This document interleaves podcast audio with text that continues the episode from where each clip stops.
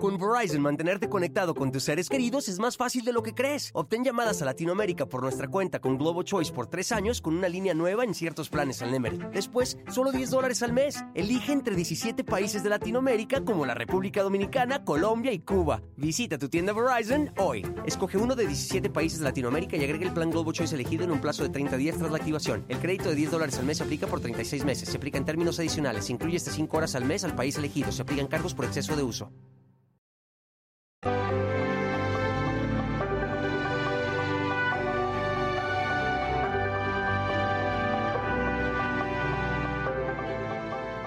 El 15 de febrero de cada año se conmemora el Día Internacional del Cáncer Infantil, una jornada que busca concientizar a la sociedad sobre esta enfermedad y la necesidad de que todos los niños del mundo que la padezcan tengan un mejor y más equitativo acceso a un diagnóstico y tratamiento adecuado.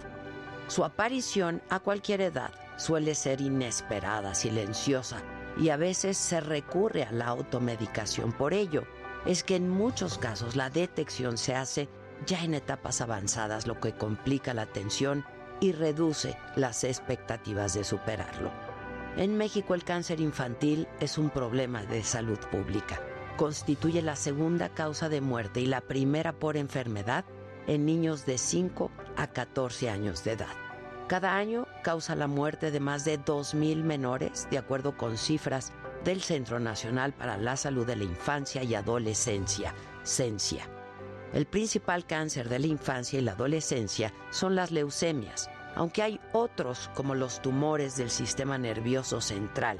Comparada con los cánceres de adultos, el de la infancia y adolescencia representa una proporción baja, ya que solo 5% de los casos ocurre en niños. La tasa de mortalidad en menores, sin embargo, es de 5.3 por cada 100.000, mientras que en adolescentes es del 8.5, debido a que entre 5 y 50% de ellos abandona el tratamiento.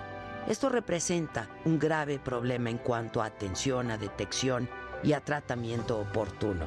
Un diagnóstico temprano marca una gran diferencia en su pronóstico y puede cambiar el curso de la historia. En los últimos años en México, padres de familia de niños con cáncer han realizado bloqueos, manifestaciones para denunciar el desabasto de medicamentos para los tratamientos de sus hijos. Si la pandemia no los va a matar, nos va a matar el desabasto oncológico a estos pequeños. Mi hijo ahorita, eh, a raíz de desabastos, le afectó tanto el, el, el tumor que le quitaron un ojo. Entonces mi hijo quedó legalmente ciego. El presidente Andrés Manuel López Obrador exigió al secretario de Salud Jorge Alcocer y al Instituto de Salud para el Bienestar, el INSABI, atender y de inmediato este problema de la falta de tratamientos. Tenemos que terminar de resolver el problema del abasto de los medicamentos. Esto es para Juan Ferrer, esto es para el doctor Alcocer. Yo no quiero escuchar de que faltan medicamentos y no quiero excusas de ningún tipo.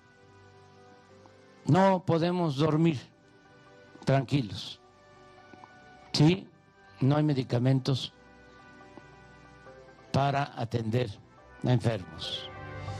El subsecretario de Salud, Hugo López Gatel, se refirió a este asunto en algún momento y a las protestas de los padres de niños enfermos como parte de una campaña de grupos de derecha internacionales. Esta idea de los niños con cáncer que no tienen medicamentos, cada vez lo vemos más posicionado como parte de una campaña más allá del país, sí, claro. de los grupos de derecha internacionales que están buscando crear esta eh, ola de simpatía en la ciudadanía mexicana, ya con una visión casi golpista. Es, de manual. Y es de es manual. de manual. De acuerdo con la Organización Mundial de la Salud, la OMS, cada año se diagnostica cáncer a aproximadamente 300.000 niños de entre 0 y 19 años. Por lo general, el cáncer infantil no se puede prevenir ni detectar.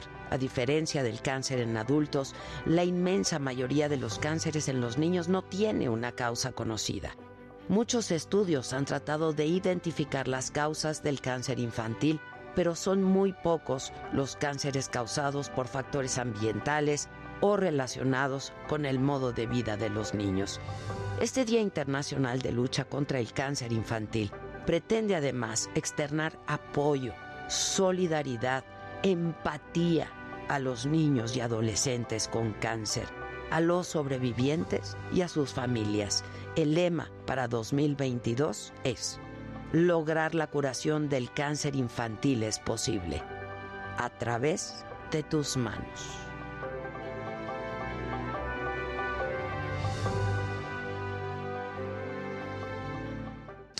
Esto es Me lo dijo Adela. Yo soy Adela Micha y ya comenzamos.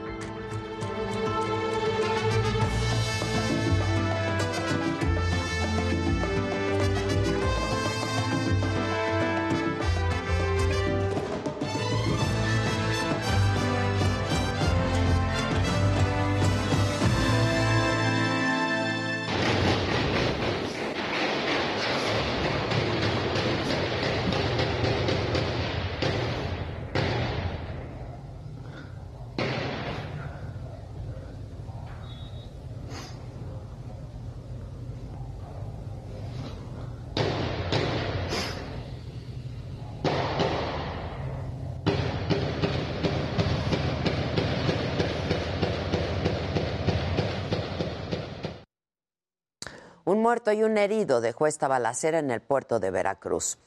Grupos armados se enfrentaron dentro de un fraccionamiento a plena luz del día. Autoridades estatales y federales desplegaron un operativo para dar con los responsables. No hay detenidos todavía.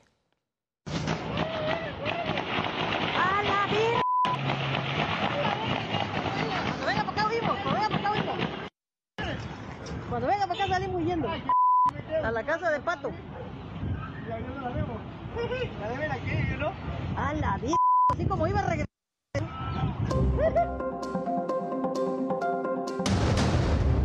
Van tres semanas a la baja de la pandemia de COVID-19. Los casos que se registran en su mayoría son de personas que no se vacunaron, informó esta mañana López Gatel. Esto es muy positivo, desde luego, porque ya vemos una tendencia a la baja en las 32 entidades federativas. El gobierno de España destaca la importancia de sus empresas en México y reitera que el planteamiento de López Obrador de frenar las relaciones entre ambos países es injustificado.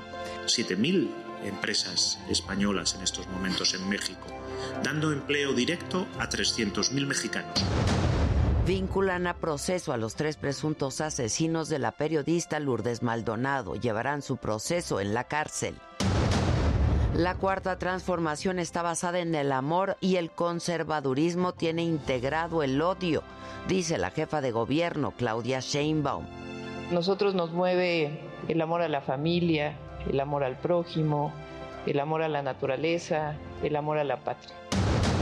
Productores y empacadores de aguacate revisan los protocolos de seguridad para reactivar las exportaciones a Estados Unidos.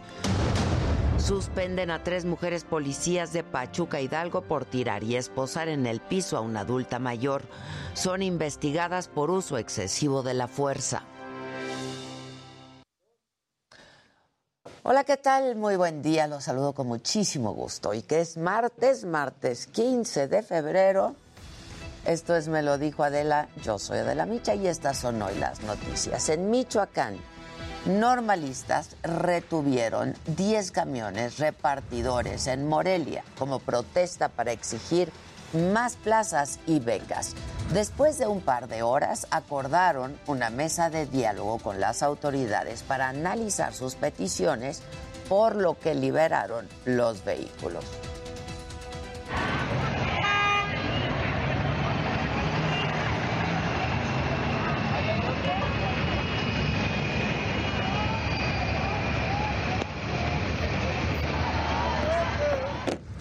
Ahí mismo en Michoacán, habitantes de la comunidad de Calzonsi bloquearon la vía del tren en Uruapan para exigir la liberación de 24 normalistas y comuneros a quienes detuvieron en Morelia por derribar las estatuas de Fray Antonio de San Miguel y de un ingeniero de la época de la colonia que eran parte de los monumentos de los constructores.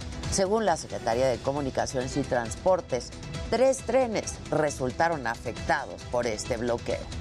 Y anoche otro grupo de normalistas incendió cuatro vehículos de empresas privadas en la carretera Morelia-Pátzcuaro. Estos normalistas exigían también la liberación de sus compañeros detenidos por la destrucción del monumento de los constructores en Morelia. Y lo lograron porque hace unos minutos se informó que liberaron a los 24 detenidos luego de que se comprometieran a pagar los daños al monumento. Y bueno, se mantienen suspendidas las exportaciones de aguacate, como hemos comentado estos días, a Estados Unidos. Productores y empacadores se reunieron para revisar los protocolos de seguridad y poder trabajar y poder continuar trabajando con la Secretaría de Agricultura, el gobierno de Michoacán y con la embajada estadounidense. Esperan reactivar exportaciones de aguacate lo antes posible luego de las amenazas que recibió un agente estadounidense en Uruapan y por ello se suspendieron. Para darle dimensión a este problema, les voy a dar un dato. Solo para el Super Bowl, el domingo, solamente se enviaron más de 130 mil toneladas de aguacate, lo que representa el 4% más el mismo día del año pasado. Es el día que más se consume aguacate en Estados Unidos.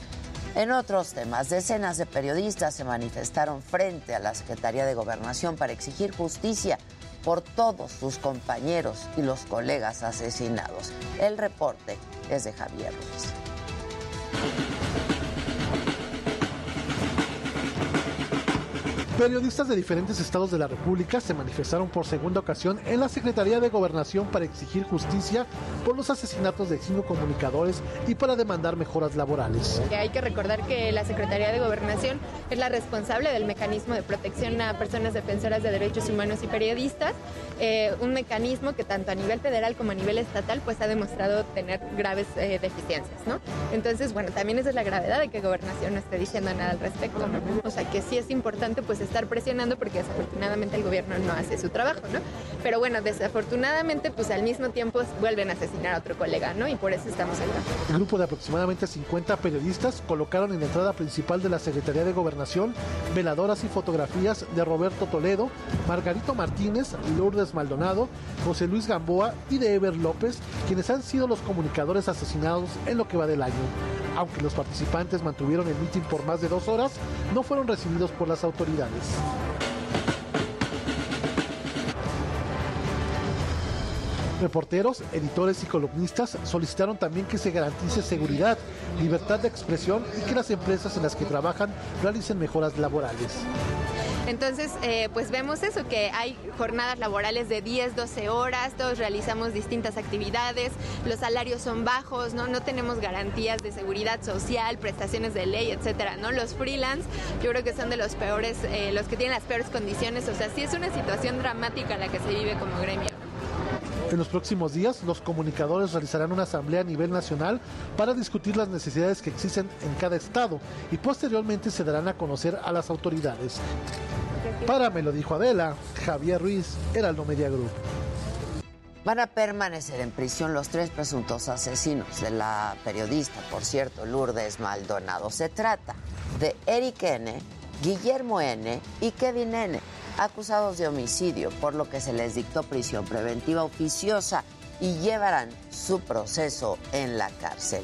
Y mientras tanto, en Hidalgo, ahí suspendieron a tres mujeres policías por tirar y por esposar en el suelo a una mujer adulta mayor. Las autoridades eh, las están investigando pues por un evidente uso excesivo de la fuerza. Vamos, no hay mucho que investigar. Vean nomás las imágenes. Esto fue durante un operativo en Pachuca en el que la detuvieron a esta mujer junto con su esposo. Pero este es el momento, vean si no es evidente el exceso de uso de la fuerza. ¡Ay, mi celular, Yuli! ¡Mi celular! Tómalo, tómalo, tómalo. Tómalo, tómalo. Aquí, espera. ¿Dónde está? Dámelo, dámelo, dámelo. Ya. Dámelo, Martita, dámelo. Dámelo, suéltalo. ¿No? Ay, no puedo respirar. Permítame, por favor. Me está lastimando. Necesito tres personas para detener. No se midieron. Después de que se dieron a conocer estas imágenes, la señora Marta Posadas, víctima de esta agresión, solicitó el apoyo del gobernador de Hidalgo, Mar Fayad, para que se haga justicia por el abuso poli policial en su contra. Pido apoyo y pido que se haga justicia, por favor. No podemos estar así en manos de estas personas. Entran de una forma brutal. De verdad, necesitan capacitarse o, o no sé. Pero en realidad yo sí quiero justicia para estas personas. Y justamente horas más tarde, el gobernador de Hidalgo, Mar Fayad, escribió en Twitter, reprocho los actos de violencia con los que actuaron elementos de seguridad pública del municipio de Pachuca contra una adulta mayor. Estaré al tanto de las investigaciones que resulten para aclarar este exceso en el uso de la fuerza. Eso fue en Pachuca, Hidalgo. En Culiacán, Sinaloa, armas de fuego, cuadros con la imagen de Joaquín El Chapo Guzmán y otros objetos alusivos al líder del cártel de Sinaloa fueron encontrados durante un operativo sorpresa en el penal de Agua Ruto. La Secretaría de Seguridad no reportó en su informe el hallazgo de estos objetos, por lo que las autoridades estatales están analizando ahora un posible cambio de mandos en el penal. En más información, el gobierno español aseguró que frenar las relaciones con México, como lo planteó el presidente López Obrador, es un hecho injustificado y resaltó la importancia de sus empresas en nuestro país. Así lo dijo el canciller de España, José Manuel Álvarez. En estos momentos esas relaciones no están pidiendo una pausa, están pidiendo que los gobiernos acompañemos lo que no deja de ser una aceleración año a año desde hace por lo menos 15 o 20 años. 7.000 empresas españolas en estos momentos en México, dando empleo directo a 300.000 mexicanos e indirectos a más de un millón de mexicanos. Muchas empresas, cada vez más mexicanas aquí en España, y por supuesto son bienvenidas. Y sobre este mismo tema, Cuauhtémoc Cárdenas dijo que se deben sancionar a las empresas españolas y mexicanas si rompen la ley o si tienen conductas indebidas. Agregó que no ve un atropello de un gobierno sobre el otro que pudiera dañar las relaciones internacionales. Vamos a, eh, pues, información de la pandemia. Esta cuarta ola de contagios de COVID-19 afectó las ventas ayer, 14 de febrero. La reactivación económica para esta fecha no fue lo que se esperaba. El reporte lo tiene Jessica Mogel. El amor está en el aire y también en los mercados. Este 14 de febrero, Aquilas y los capitalinos encontraron el regalo perfecto para la novia, el esposo, la suegra y hasta para... La querida. Sin embargo, por segundo año consecutivo, la celebración se vio afectada por la cuarta ola de la pandemia por COVID-19. Este año, el Consejo para el Desarrollo del Comercio en Pequeño y la empresa familiar no esperó que el consumo incrementara en más del 50%, pese a que el fin de semana se realizó la transmisión del Super Bowl. El Día del Amor y de la Amistad sigue enfermo contagiado por la pandemia de COVID y sus variantes. Adicionalmente, este año nos ha sido favorecida la celebración por el nivel de inflación, la pérdida de poder adquisitivo del salario y la escalada de incrementos en los precios que se registró durante enero. Algunos vendedores como Juan aseguran que la venta apenas ha podido registrar un leve repunte en algunos artículos como las bolsas y envolturas para regalos, peluches, chocolates, artesanías y flores, aunque en promedio el gasto no excede los 500 pesos. Pues sí, este, sí, este, bajó un poquito la venta. Sí, al Al año que pasó, pues sí, un poco menos. Según el Consejo para el Desarrollo del Comercio en Pequeño, otros giros como la venta de joyería y artículos electrónicos tampoco contemplaron ventas superiores al 20%. El único sector que consideró a este 14 de febrero como una oportunidad de recuperación fue el sector restaurantero. La Cámara Nacional de la Industria de Restaurantes y Alimentos Condimentados calculó una derrama económica de 1.400 millones de pesos. Va un poco lento, pero sí, sí se ve mejora en, en, este, en ventas. El 80% de los habitantes en la Ciudad de México y el Estado de México celebrarían de alguna forma esta fecha. De ese porcentaje, el 67% gastaría mínimo 300 pesos. Para me lo dijo Adela, Jessica Moguel, Heraldo Televisión. Y bueno, en pleno 14 de febrero, la jefa de gobierno de la Ciudad de México, Claudia Sheinbaum, dijo que la cuarta transformación se basa en el amor, lo que es muy contrario al odio que tiene integrado el conservadurismo. Así lo dijo. La cuarta transformación está basada en el amor. Eh, se dijo desde hace mucho tiempo, lo dijo el presidente de la República en su momento que escribió aquel famoso texto de la República Amorosa, en donde a nosotros nos mueve el amor a la familia, el amor al prójimo, el amor a la naturaleza, el amor a la patria. La Policía de la Ciudad de México continuará brindando seguridad en la alcaldía Cuauhtémoc, esto a pesar de la presunta agresión y privación de la libertad de dos policías, dicen, por parte de la alcaldesa Sandra Cuevas el fin de semana, por el reordenamiento de comercio informal en el centro un equipo de policía. tenemos un, somos un equipo que tenemos una tarea, que es la seguridad ciudadana. Nosotros nunca nos hemos metido en un solo tema político. Entonces esto es un tema donde dos compañeros van y denuncian una agresión. Pero de ninguna manera vamos a, a poner en riesgo la seguridad del centro histórico de la calle Cuauhtémoc. Es nuestra obligación continuar dando seguridad. Y en los datos de la pandemia, la Secretaría de Salud reportó ayer 7.831 nuevos contagios, 146 muertes, para sumar un total de 312.965 fallecimientos de acuerdo a lo reportado por eh, las autoridades de salud. Los contagios bajaron en el comparativo semanal, cayeron 15.3% con respecto a los registrados el lunes pasado y las muertes descendieron también 29.1%, igual respecto a las registradas 206 la semana pasada. En datos de la vacunación, en la última jornada se aplicaron 192.851 dosis, 84 millones de personas, esto es prácticamente el 90% de los mayores de 15 años en el país han recibido por lo menos una dosis de su vacuna. Hay en este momento 29 millones de vacunas que siguen sin ser aplicadas. Y bueno, ante la gran cantidad de cancelaciones de conciertos y obras de teatro por la pandemia, la Profeco anunció que se podrá solicitar reembolsos. Y también Jessica Moguel nos tiene esta información. Durante la pandemia, la industria del entretenimiento fue una de las más afectadas. Conciertos y obras de teatro se cancelaron, pero ahora si se cambió varias veces la fecha del concierto al que quieres ir, se canceló o tiene nueva fecha, pero ya no puedes asistir, podrás pedir un reembolso. Ahora Ticketmaster, después de varias reuniones de negociación, no solo para concluir eh, algunos casos que teníamos pendientes con ellos, para no seguir teniendo este tipo de problemas, acordó con la Profeco hacer un cambio en, en, sus políticas.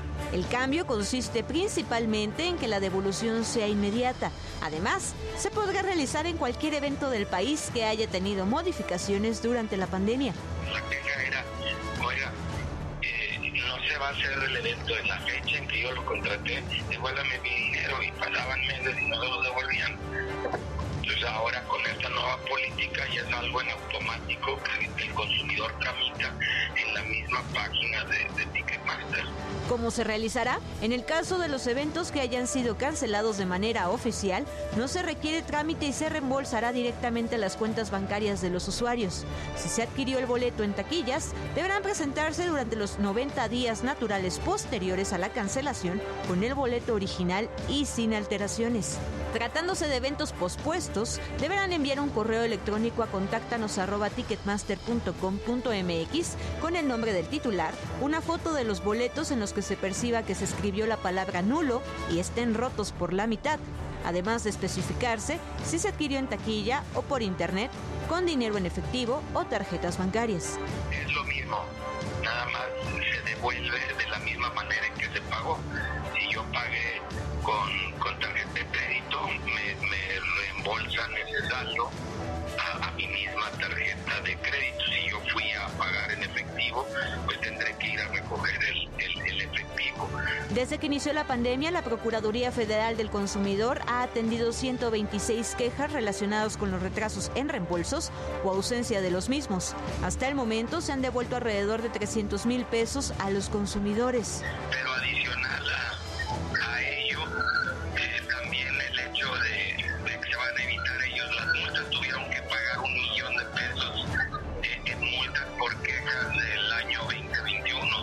La Ciudad de México, Guadalajara y Monterrey son las principales ciudades donde se presentaron las quejas.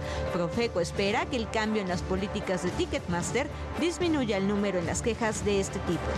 Para me lo dijo Adela, Jessica Moguel, Heraldo Televisión.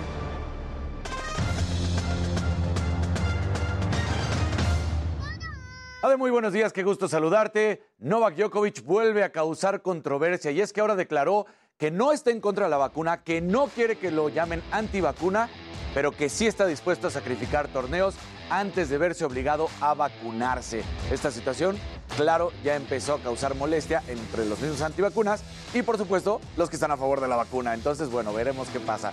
Mientras tanto, allá en Beijing, bueno, pues Camila Valieva, la patinadora artística rusa, no tendrá ceremonia de entrega de medalla en caso de ganar alguna presea. Bueno, pues todo esto después del dopaje que dio, pero se puede mantener compitiendo. Y la espera terminó. Regresa a la Champions League, el mejor torneo del mundo a nivel de clubes. Inicia con los octavos de final, el partido que más atrae, el del Morbo, el Real Madrid contra el PSG, donde está Lionel Messi y un equipo plagado de estrellas. Todo esto lo estaremos platicando en el Deportero más adelante. Ahora, vamos con mi querido Luis G. G. A ver, gadgets.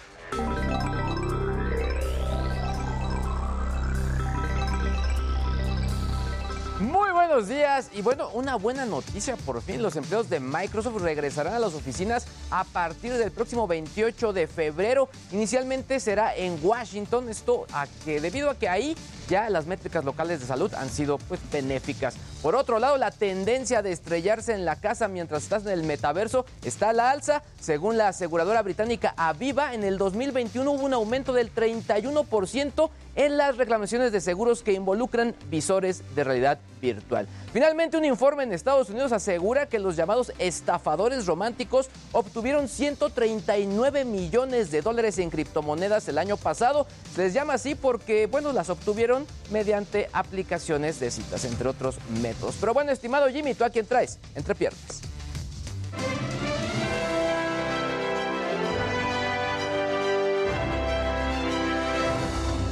Muy buenos días, gente querida. El día de hoy, entre piernas, estaremos platicando de que a poco más de un mes de que se realice la entrega número 94 de los premios Oscar, la ceremonia ya eligió a sus anfitriones. Se trata de tres comediantes mujeres y una de ellas es ni más ni menos que Amy Schumer. Esta es la primera vez desde 2018 que la ceremonia incluye presentadores fijos y es que, bueno, les urge recuperar el rating que han perdido en los últimos años y aquí les contaré quiénes son las otras dos. Y bueno, además, la puertorriqueña Sofía Girau se convirtió en la primera modelo con síndrome de Down en aparecer en una campaña para Victoria's Secret. Sofía compartió imágenes de la campaña en sus redes sociales y dijo estar muy contenta y emocionada. La campaña se llama Love Cloud Collection y estrena el 17 de febrero. Y bueno, ayer Belinda fue captada en la terminal, en la terminal 2 del aeropuerto de la Ciudad de México con destino a Los Ángeles y bueno, la cantante evitó a los medios de comunicación. Mi querida Ade, buenos días. Regreso contigo.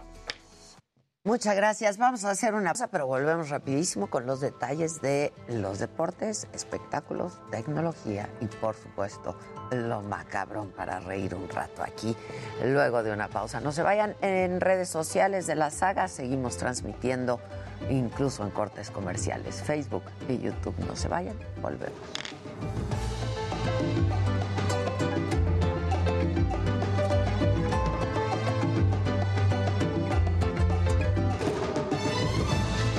Teresa y yo queremos hacernos una- un tatú, mana. ¿Qué dice el público? ¿Qué dice el Pues no- cuando venga la Teresa, nuestro amigo, ¿tú cuál te quieres hacer?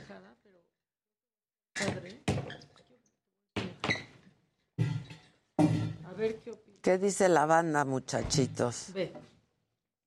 Tengo unos audífonos. Ah, está pero padre. quiero el cablecito aquí, Ah. aquí el audífono y que acabe aquí el cablecito súper delgadito. Está muy bonito Sí eso. se puede ver padre, ¿verdad? Sí. Eso pensé. Y luego, pues ya que voy a ir, me voy a hacer un dinosaurito, no sé en dónde. Así como, ya ves que tengo pedacería. o sea, como ponerme aquí un dinosaurito. O acá. Sí, ahí, ahí, ahí. Y luego, ya voy a aprovechar el viaje. ¿A tantos te vas a hacer? ¿Ves este Slinky? Sí. Aquí. Ahí duele mucho, dicen, ¿no? Sí, duele. Pero, Es que tengo. no, no somos... Este Yo tengo... Duele muchísimo, sí. Bueno, a mí lo que más me ha dolido, más, más, más en la vida, que ya lo quería interrumpir, es este. No. Te dije, déjame el uno. Déjame el uno, yo ya no puedo.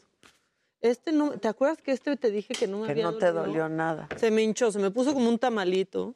Le mandé foto a Adela cuando lo estaban apenas delineando. Me dijo, no, ya sí déjalo. Y yo, no, sí se va a ver bien. Yo tenía un miedo Tú estabas del París, ¿te puma. y- sí, le dije, ya déjalo así. Déjalo, déjalo. No, no, espérate, sí se va a ver bien. Yo creo que sí se va a ver Sí, sí, se ve bien bonito, la verdad. Y ya, pero ahora que venga, hacemos la cita y lo apartamos toda una tarde. Como las hijas de la gaviota en Los Pinos cuando trajeron a Doctor Wu o no sé Es quién justo, sí, doctor, Wu, pero no, está en Los Ángeles, pero no hay cita, está. era. No, es imposible, ya cae hasta mal, doctor. Wu. ¡Cayó un naranja! Por favor, yo vengo elegante solo para bailar el naranja. Muchachos, es de Crisel. No se oye aquí, no se oye aquí. Alex, ¿siguen dormidos o qué pasa? Eso. Eso, Tilina. Me duele, o sea, y esto sí es amor porque ayer Las entrené por primera vez en meses y no me puedo mover. No puedo moverme. Estoy atrofiada, ¿eh? No sabes cómo me duele todo del ejercicio. ¿Hoy vas a hacer? Sí. Sí, yo también. Sí, para no... Mañana también, pero el jueves no puedo y el viernes. Porque me voy. Así lo hace. Ay, qué bueno. Ya me acordé. A ver, le voy a escribir a Belinda. Y mañana... Escríbale. Escríbale.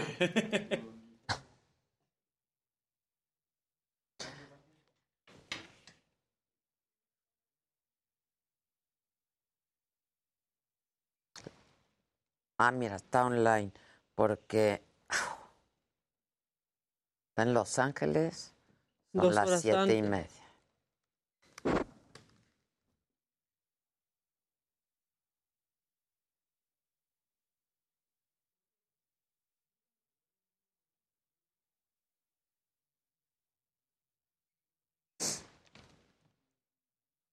Buenos días. Alegrías. Pensé que estoy en YouTube y estaba en la mañanera, pero no. Me cambiarme a un buen show.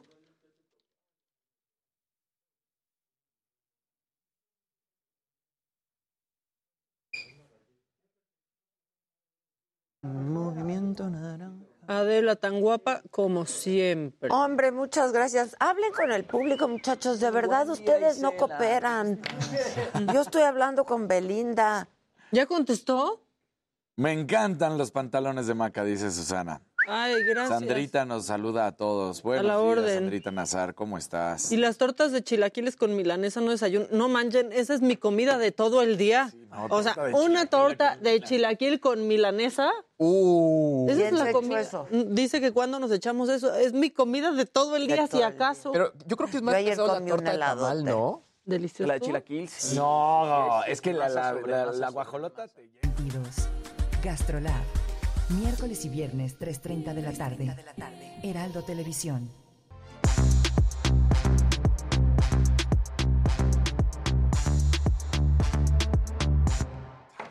Bueno, pues aquí estamos todos a la mesa. Saluden. Buenos días. ¿Cómo están? Hello, días. ¿cómo están? Buenas. No están cooperando, oye. De verdad. ¿Cómo están todos en sus casas? Estábamos en un debate importantísimo Sí, entre la guajolota. ¿Qué es la mejor, la guajolota. guajolota o la torta de chilaquil? Díganos.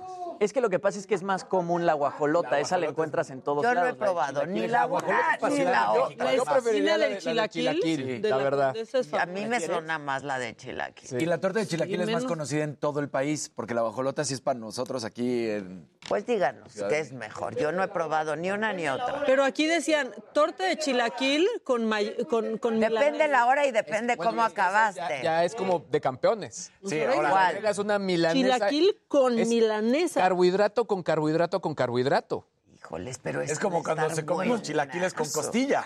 No, bueno, a Sí, ver, espérense. o sea. La torta de tamal se la pasan con atole. O sea, es más- Exacto, ese también, exacto. rellenos, Casarín. Pero bueno, pues cada quien sus antojos, ¿no? Yo- Exacto, sus calorías. Exactamente. Em, ¿Quieren macabrón? Sí, venga. En el chat empezaron a decir guajolo.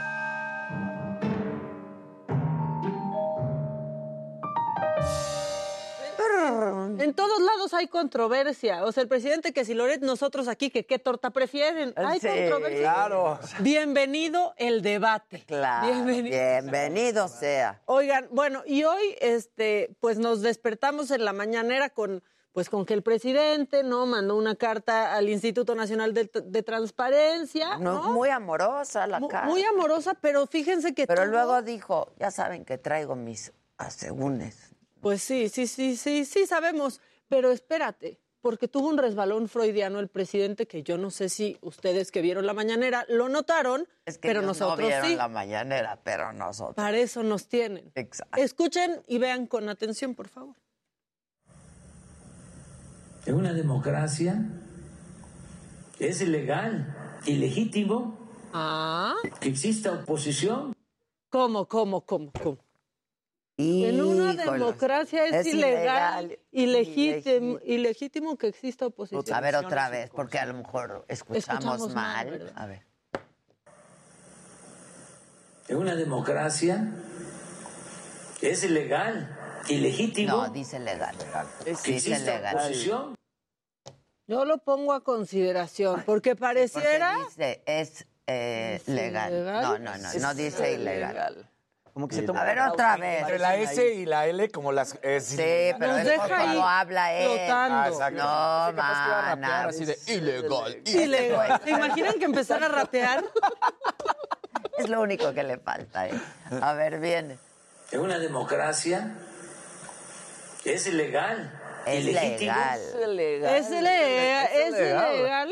No, no, no. Si uno anda... No, pero... El resbalón fue tuyo, Andaba mamáquita. escuchando reggaetón. Por eso la Es ilegal. Exacto. Es Ya compró los boletos ilegal. para Bad Bunny. Sí, exacto. Legítimo. Es Bueno, ilegal. y Macabrón, ahora que ya dijo que esos no son documentos oficiales, lo hicieron llegar a la Oficina de Atención Ciudadana. sí, Entonces, lo si uno dijo. manda una Lo cartita... dijo desde un principio O sea. que los papelitos que le llegan. No, pues uno va a mandar ahí una cartita y ya. Pero pues que nos haga caso la cartita. Sí, hijos. Ok. Es, es martes. ¿Y vamos agarrando ritmo? Vamos, ustedes andan. Estamos como esta Vamos niña, con- sí. Miren, así están mis compañeros calentando. Como están. por- ni siquiera porque es quincena. Viene. Miren, miren, en trance, en trance. ¡Eso! Parece una muñequita.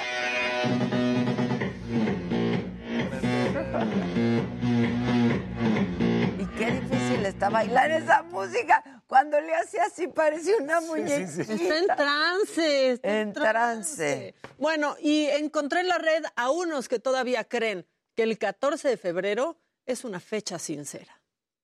Unos que crean por lo menos. Miren, ahí están. Bueno, era el video de los niñitos, pero es- ellos son los que se pusieron románticos en las redes.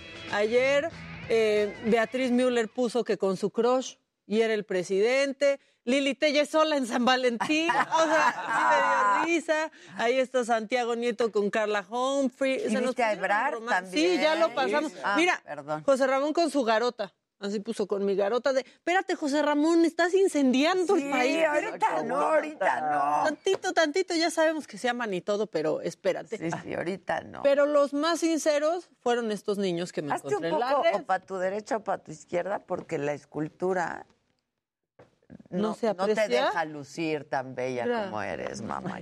Eso. Un Veamos a más. estos. Estoy más A ver. de mi jefa. A ver. Wow, de traje y todo. y ahí en la nieve. Ay, ya que le abran, por favor. Aquí nomás las mandan por Rappi sin tarjeta. Oh, you want to see Lila? Yeah. Lila. Ay, no. Happy Valentine's. Ah. Hi. I come with you.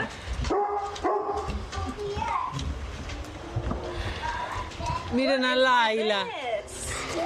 Ay, Laila.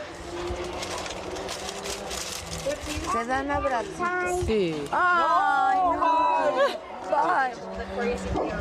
Que lo inviten a pasar. Oye, se está congelando sus patitas, no trae calcetines. No se ve divino el. Miren. ¡Bravo! Se llama El papá del niño fascinado. La mamá de la... Digo, el papá de la niña, quién sabe, los celos. ¿regalaron algo ayer?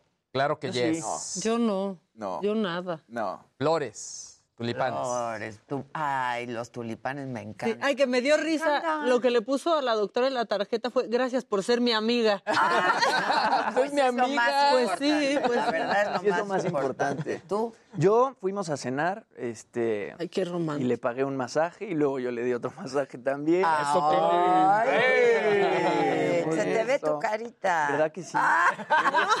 Radiante el día de hoy. Ay, Se te ve tú. No, nada. Nada, tú. ¿Cómo? Nada, No cero. caíste, no cayeron No, en la, no, no. en la merca. Nada. No, yo pensé, tengo que hacer algo y en eso llegó Paula de, odio este día, o sea, todos los que sé que se ponen el cuerno subiendo sus fotos, o sea, es pura mercadotecnia. Tienes razón. Tienes razón. Tienes razón, Y guardaste el regalo. Esa, cancelé todo. Cancelé. Cancelé Cancela, todo, cancela, cancela. cancelé el plan. A mí me regaló Susan una pulserita muy bonita. Y, ah, sí está bien bonita. Ajá, ¿verdad? Ah, muy bien. Y ya. Aquí es no la nos única regalamos amiga que nada. tengo. Está padre. Hijo. No. Pues yo ni Susan, fíjate. Sí. Nadie. Ya. Ya. Bueno, ¿Quieren pues, uno más o ya no? El que sigue, por favor. La que sigue, por favor.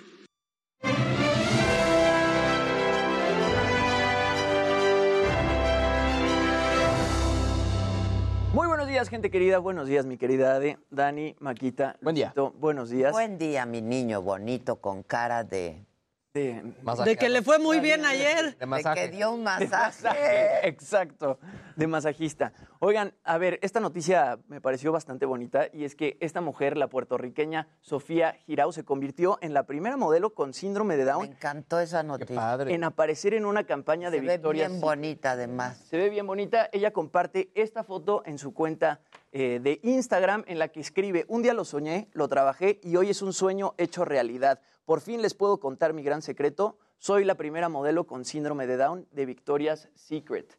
A ver, vamos a escuchar lo que dice. Porque ahora sí se formó. Mira quién anda aquí, miran. ¿Qué Bueno. pasó?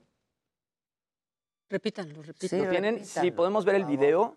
Ella tiene 25 años, ya desfiló en el evento San Juan Moda en Puerto Rico y además el año pasado también estuvo en la Semana de la Moda de Nueva York. Esta campaña de Victoria's Secret se llama Love Cloud Collection y también aparecen Hailey Baldwin, que es la esposa de Justin Bieber, y Taylor Hill. La campaña oficialmente estrena el 17 de febrero y bueno, parece que así, pues Victoria's Secret está tratando de redimir sus errores. Tenemos que recordar, pues todo, toda la polémica que ha habido con Victoria's Secret en el pasado. El pasado director de marketing, Ed Rasek, digo, recibió varias denuncias por acoso sexual. Después decían que no querían incluir a modelos transgénero ni tampoco a modelos este, de talla grande. Y bueno, parece que Victoria's Secret. Me encanta eso. Vamos a abrir esta revista. Vamos, vamos. Ahí la tenemos. Vamos a ver, vamos a ver. Vamos a ver quién sale aquí en Victoria's Secret, porque ahora sí se formó. Mira quién anda aquí, miran. Bueno, Qué lindo. Miren quién anda aquí. miren quién anda ¿De aquí. dónde es? Es puertorriqueña. Puertorriqueño. Tiene 25 padre. años. Qué padre. Muy Sí. bien.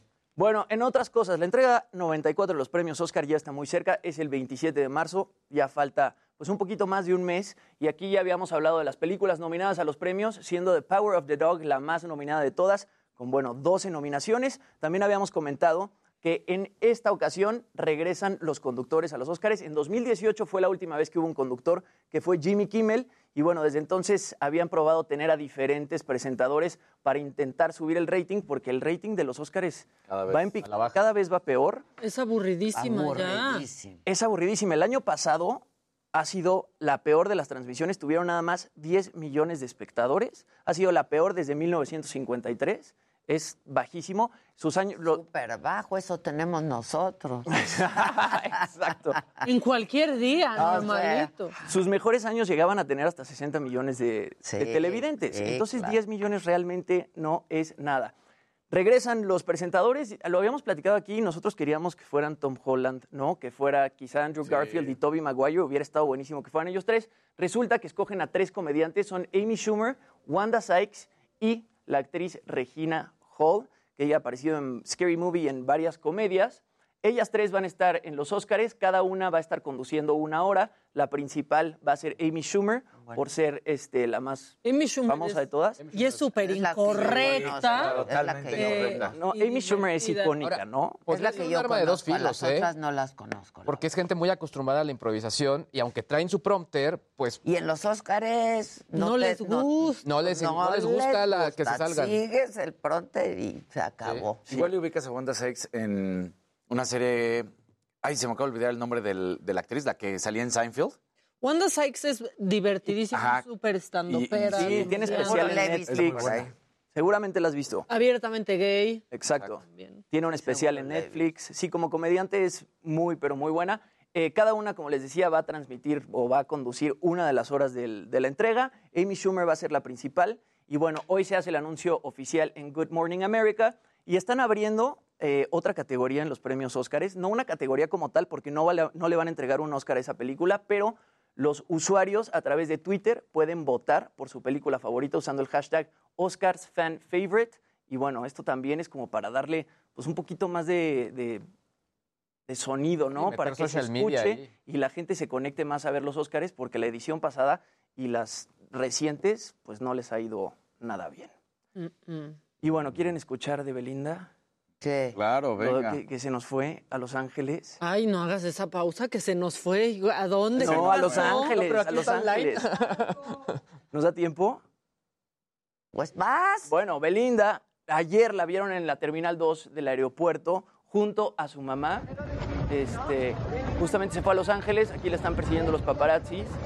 Belinda escapa, ahí va junto ¿Cómo le a su hacen para mamá. pasar hasta ahí? O sea, Y bueno, obviamente ya no está usando el jet privado de Nodal, ah, que fue su medio de transporte en los últimos meses. La mamá de Nodal también, pues ya borró todas las publicaciones que tenía de la pareja en O sea, ahora Instagram. sí va en serio este asunto. sí, ya que no te presten el avión, Y bueno, ya ayer que la mamá te borre. ayer se empezó a, a correr muchos rumores en diferentes medios sobre qué va a pasar con el anillo y muchas personas decían que, bueno, al ya no efectuarse la boda, pues termina siendo esta una donación entre pues dos personas físicas, ¿no? Que no son familiares. Y entonces se dice, se especula que Belinda tendría que pagar el ISR del precio del anillo. Ay, no, pero fue un 20 millones de regalo. Pues sí, eso lo están manejando varios cuando es medios. una herencia. Que, que al final cuando recibes una herencia tienes que pagar el ISR. Entonces, justo, digo, yo no había captado eso, pero es un buen punto. O sea, pero si te Pero dan no un- es un te, hacen es un un regalo. regalo. Aquí Jimmy Es- tiene- Estamos hablando con un abogado fiscalista ahorita y dice, Belinda como persona física residente fiscal en México podría tener ingresos grabados por ISR con, con motivo de adquisición de bienes a través de donación. Adicionalmente, en principio debe declarar los ingresos que obtenga, entre otros conceptos, por donativos cuando estos superen los 600 mil pesos. Entonces... O sea, si recibes un regalo. De menos de 600 mil pesos tendrías que declarar el ISR. Ay, no manches. Yo regresaba. el- ¿Qué haríamos? Pues es un chorro de No, lo ISR. pagas y luego lo vendes, ¿no? Le Pues sacas sí, más. Pues sí. Síguenos para más consejos. Ya estoy pensando en la ¿y si no estudiante tiene- fiscal. No se me ocurre nada. Y eso ya es ¿No fiscalista, ¿eh? Gracias a? Poncho Muñoz. Pero sí, él, aquí está todo. O sea, sí es como es. No, no hay chisme, ya es con el abogado fiscalista. Así está la cosa, mía. La que sigue, por favor. La que sigue.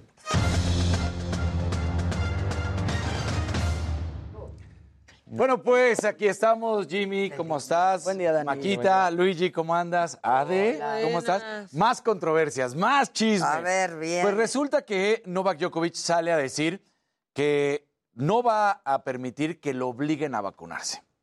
Pero al mismo tiempo dice, no quiero que me relacionen con los antivacunas. No soy antivacuna, pero no voy a permitir que pues me estén obligando. Entonces, si tengo que perder los torneos importantes, los Grand Slams, ¿cuáles son los que quedan? Roland Garros, que arranca en mayo, después viene Wimbledon, que es para junio, y prácticamente ah, en septiembre ya es el US Open, esos son los más importantes. La temporada de arcilla, que es como se conoce cuando ya es el polvo de ladrillo, ya empieza en estos momentos. De hecho, el próximo torneo importante, digamos, es el abierto mexicano de tenis, que es el 21 de febrero cuando arranca. Entonces, podría estar perdiendo estos puntos, sí, pero no solamente lo que significa perder esos puntos, perdería pues también patrocinios Pues de los que ya perdió un par lana, ¿no? y además puntos en el ranking. Entonces dejaría de ser el número uno del mundo y podría descender hasta mucho más allá del número 20 por la cantidad de, de puntos que estaría perdiendo y que no estaría defendiendo. Entonces, pues ahorita él dijo, yo voy a hacer lo que tenga que hacer por mis convicciones, no soy antivacunas, pero no me van a obligar a vacunarme.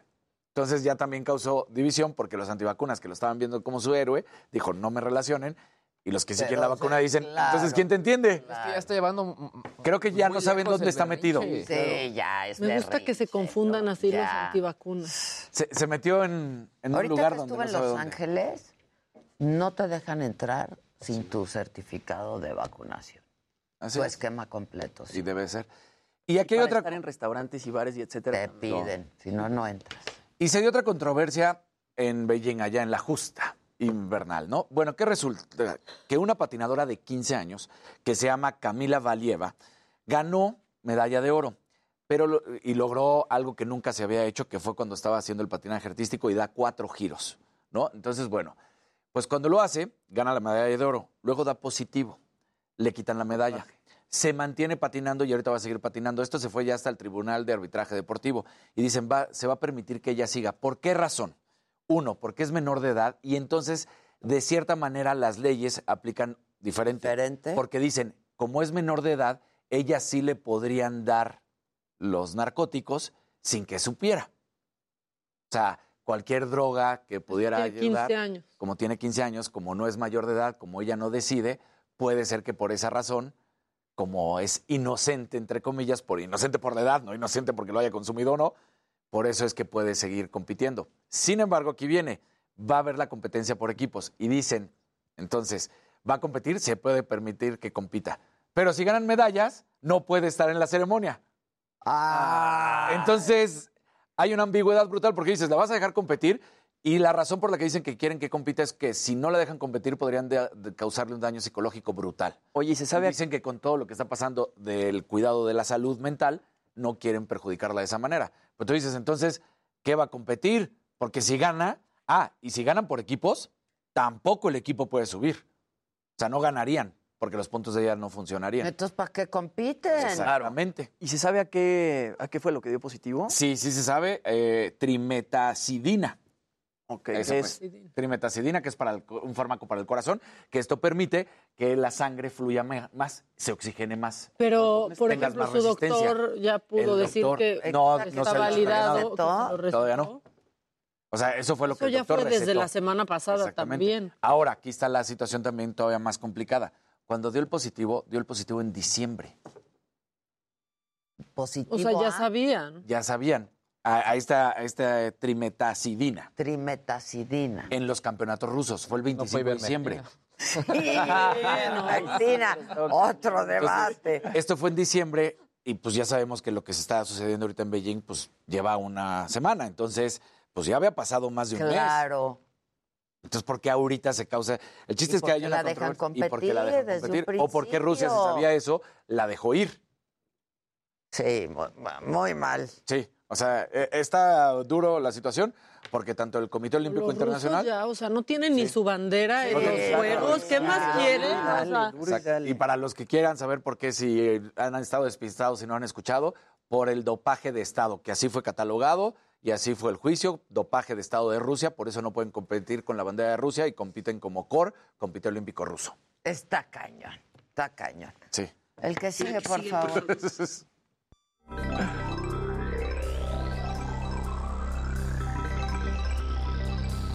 Gente bonita, muy buenos días, ¿cómo están? Es bien, no, no es viernes, ya quiero que sea viernes. ¿Viernes? Me Está diciendo que es viernes, ¿verdad? Deja de Ya te urge, Ya, sí. ya estoy como el, como el presidente, ¿no? Es martes. Es martes. Oigan, buena noticia, y por les voy a decir por qué es buena noticia. Microsoft anunció que van a regresar el próximo 28 de febrero a sus oficinas. Es buena noticia porque Microsoft fue la compañía que marcó básicamente cómo iba a ser el, el orden Ellos en cuanto empezaron, ¿no? home office, híbrido, eh, oficina, etcétera, etcétera, etcétera. De hecho, lo que están diciendo es que están tomando la decisión en Washington, eh, donde están sus cuarteles generales, y también en California, porque ahí las condiciones de salud ya están regresando a ser normales, entrecomillado. Punto importante, lo están tomando como una prueba piloto. Sin embargo, han sido tan sesudos en todo esto que la verdad es con pruebas piloto ya casi Sí, hechas ya. realidad y que varios van a tomar en cuenta, ¿eh? sobre Con todo todas las medidas. con todas las medidas. Esto la verdad es una gran, gran noticia, sobre todo porque hay mucha gente que sí, algunos quieren seguir haciendo trabajo híbrido, pero pues obviamente varios ya quieren regresar. Sí mencionaron que van a tener 30 días los empleos para negociar cuál va a ser el, digamos que el modus operandi de su trabajo, es decir, si van a continuar híbridos, van a regresar a oficina o cómo va a suceder, porque obviamente van a querer que el empleado esté contento y si ellos sí quieren, pues oye, yo me mudé y quiero que todo sea online y no desde donde estaba originalmente, pueda suceder. Ok, Está bien interesante esto. ok. Sí está. Oye, por otro lado, esto me encantó. Empezaron a aumentar los, pues un poco los, eh, digamos que las aseguradoras, reportes con respecto a accidentes dentro del hogar. Obviamente tienen que ver con seguros en cuanto a la casa. Y aumentaron un 31% con respecto al, al 2021. ¿Por qué? Porque la gente está teniendo accidentes utilizando visores de realidad virtual. No, ya. No. que estamos viendo de algunos accidentes, que además quiero que vean el perfil de la gente. Tampoco es que sean chavitos. Claro. Son divertidísimos. Vean esta. ¡Ay, ¡No! ¡El paso! No, bueno. Ese casi se desnucó esa señora. ¡Oh! Ya, es que se les olvida que no es verdad. Vean este otro. ¿Para romper la tele o qué? El foco. La lámpara. La lámpara, el ese coso, Ah, Que iba a haber un... el ventilador. Ay, Hubo uno que reportó que aventó los controles a la tele porque, digamos, se los quería aventar a unos zombies que lo perseguían. Y los aventó a la tele. pero, Pero- se les olvida que traen Se un les olvida, pero es Claro que, oye, es un olvida. nivel de inmersión Claro. tal que pues te, te vas. Pero Claro. las especificaciones, por ejemplo, del Oculus sí te dice que tienes que estar en un cuarto de tales Libre. Mira, hasta dimensiones. en el Nintendo Switch, cuando utilizas nada más los controles, sí te dicen que tiene que haber un, radio importante a tu alrededor Si no, para no que no al lado. Exacto, porque si no le vas a pegar a alguien. Pero en fin, esto ya está sucediendo y es parte de lo que nos vamos a estar acostumbrando en todos estos nuevos metodologías. Y bueno, más adelante el tema de los estafadores románticos, que bueno, esto de, de el estafador de Tinder nada más fue el ejemplo, pero ya el gobierno de Estados Unidos está diciendo que hay mucha lana que se ha perdido por este tipo de gente. Sí. Sí. En serio. Es que cae, no Es que- caigan. Nomás Esto de la alcancía es cierto, ¿eh? de la alcancía, no caigan. Hacemos una pausa y volvemos con mucho más esta mañana. No se vayan.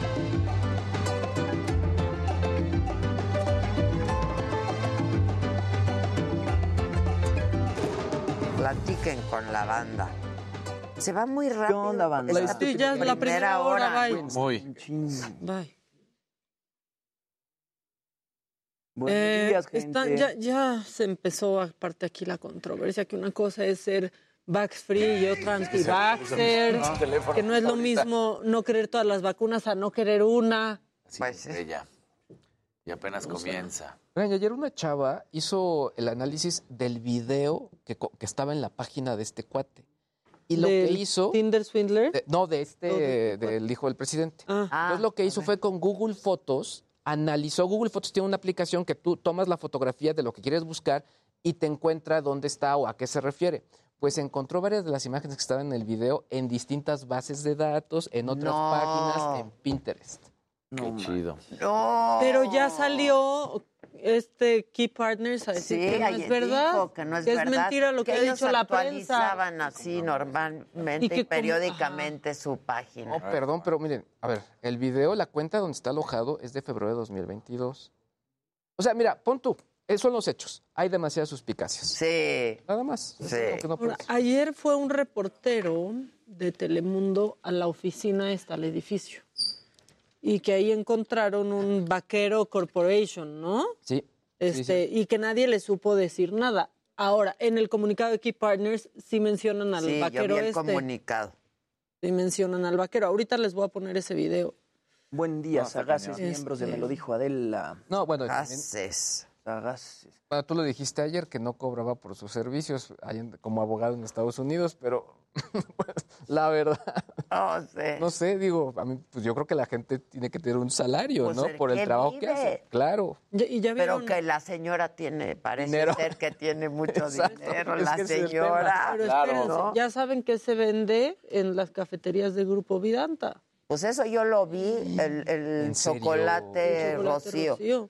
Yo lo vi, lo leí Se me ayer. antojó uno porque Se uno con ligero picor. sí, ¿Viste el Se picoso? veían buenísimos. Mándanos, José Ramón. Mándanos chocolates, Rocío. Espérate, estoy. Sí lo Mira. vi. Dice David Miranda, Adela logró hacer encuentro en el domicilio que dio a conocer José Ramón López, el hijo del eh, presidente de México, el lugar donde trabaja aquí en Houston. Me encuentro muy cerca del Mall eh, Galería, que es muy famoso, y aquí en el domicilio 4400 de Pozo Parkway. Eh, él da esta razón social en el- la suite número 2250. Eh, fuimos hasta allá arriba, eh, vimos que no aparece como razón social en esa oficina como Key Partners, sino como Vaquero Strategy. Sin embargo, muchas compañías sucede que a veces Sí, eso es. Ajá, ¿qué pasa eso? no le cambian de nombre. El punto es que afuera no dice ni en el directorio que aparezca esta empresa como Key Partners. El punto es que llegamos, preguntamos si existía la empresa como tal, no lo quisieron confirmar. Pasaron algunas personas de aspecto latinas por la parte de atrás, nos atendió un americano y los notamos un poco nerviosos. Yo les dejé mi razón social, mi teléfono, cómo encontrarme y al salir nos encontramos con una persona que me pareció hispana y le pregunté, ¿tú trabajas aquí? Me dijo, sí. Le dije, bueno, yo soy Edgar Muñoz de Telemundo. Y al momento de darle la mano él también, pero cuando escuchó Telemundo, retiró la mano y se fue a, se fue a meter. Le dije, oye, tú me acabas de decir que trabajas aquí. Y finalmente me dijo, no, es que vengo de visitante. Los vimos muy nerviosos. El siguiente, este, algo raro está pasando ahí dentro. Están nerviosos, no quieren dar información. Y reiterar que al parecer sí es una oficina que dirige un empresario o alguien, pero no sabemos si realmente corresponde al nombre de Key Partners. Híjole. Ahora, la razón social puede ser otra. No, ¿eh? y lo menciona. Key Partners mencionó Vaquero Sí, Strategy. sí. Ahora yo creo que hay muchos puntos que tampoco han visto. Él dice que está como abogado allá. Si no pasó el examen de la barra No, de pero, no está pero no dice que sí puedes ejercer. ejercer. menos litigar. O sea, no puedes ir estar en el juzgado y así, pero sí puedes asesorar con el tipo de visa TN que menciona el que tiene. Que, que es una visa de trabajo. Ajá, pero no, no puede estar en la corte y así, pero sí asesorar y cobrar por eso en México. O sea, el SAT tiene que tener aquí sus impuestos Es lo que y te eso. digo, en México. Ajá, exacto. Solo no litiga ya.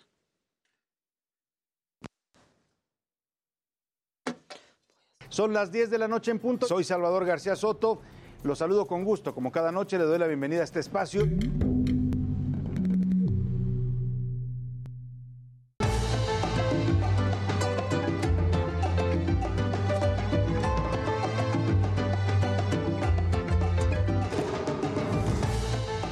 Candidato a la presidencia, Ricardo Anaya, tenía ayer una cita muy importante en los juzgados del reclusorio norte, pero decidió no ir. Seguramente se vio en el espejo de Rosario Robles, presa desde el 2019, y no quiso correr la misma suerte.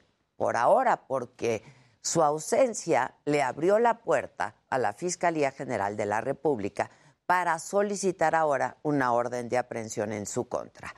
La gran pregunta es, ¿cuál fue el cálculo de Ricardo Anaya para tomar esta decisión, la de no ir? Y lo planteo así porque ayer mismo se reveló información sobre el caso Odebrecht que podría jugarle a su favor. Déjenme, déjenme hacer una breve recapitulación de este caso. En su declaración del 2020, el exdirector de Pemex, Emilio Lozoya, aseguró que con dinero de la constructora brasileña Odebrecht le entregó 6.8 millones de pesos a Ricardo Anaya, entonces diputado del PAN. Esto a cambio de su voto a favor de la reforma energética. A la fecha, la Fiscalía General ha intentado en cuatro ocasiones imputar a Anaya de los delitos de cohecho, asociación delictuosa y lavado de dinero, y no ha tenido éxito. Las audiencias del caso en el 2021 fueron diferidas porque los abogados del panista aseguraron que no habían tenido acceso al expediente, mientras que este año, en un nuevo intento, el juez dio positivo a COVID-19 y tuvo que aplazarse. Antes de la audiencia de ayer, el abogado de Anaya, Eduardo Aguilar, evitó responder si su cliente estaba o no en el país y dijo que la acusación de Lozoya no tiene ni pies ni cabeza. Lo dijo así. La acusación de Emilio es una acusación mentirosa, es una acusación sin sustento, es una acusación que no tiene ni pies ni cabeza y es una acusación que también es así, ya la Fiscalía pidió 54 años de prisión para el señor Emilio Lozoya y tal vez así que en la cárcel. Eh, de esta manera eh, eh, empezaremos con, con esos eh, argumentos. Permítanos llegar a la audiencia y con mucho gusto luego platicaremos alguna ¿Va a venir su Pero va a venir cliente? Ricardo Anaya. Permítame entrar y hacer los trámites y luego el, el- el- ¿Se encuentra en México? Eduardo Aguilar. ¿Se encuentra en México su cliente?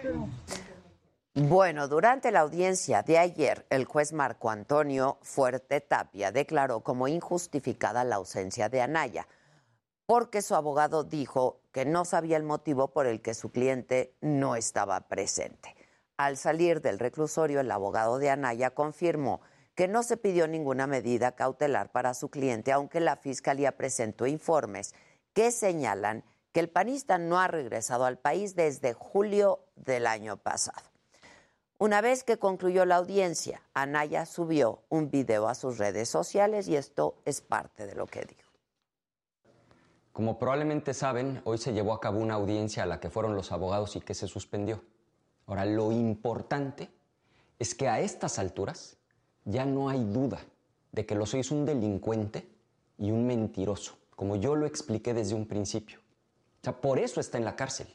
Y por eso la fiscalía ya le pidió al juez una pena de 54 años de cárcel para Lozoya. Como lo he dicho, yo no me voy a dejar.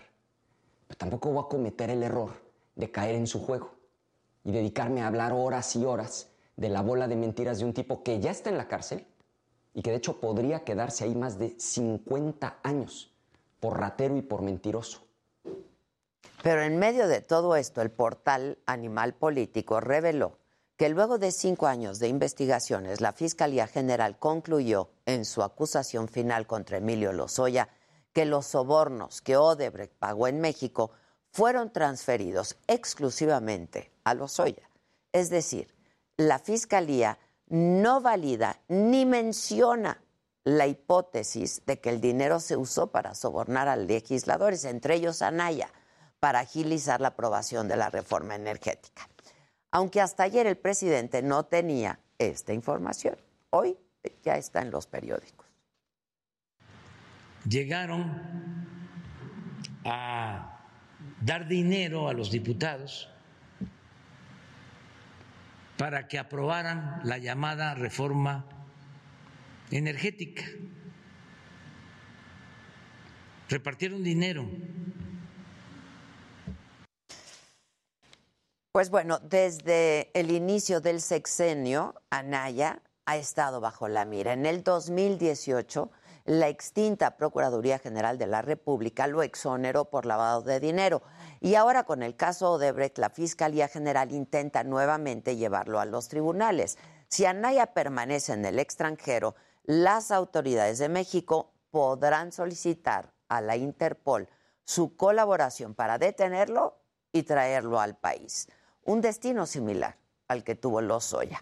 Pero bueno, habrá que ver si corre con la misma suerte del exdirector de Pemex, que estuvo fuera de prisión por 15 meses hasta que una fotografía en un restaurante de lujo acabó por hundirlo.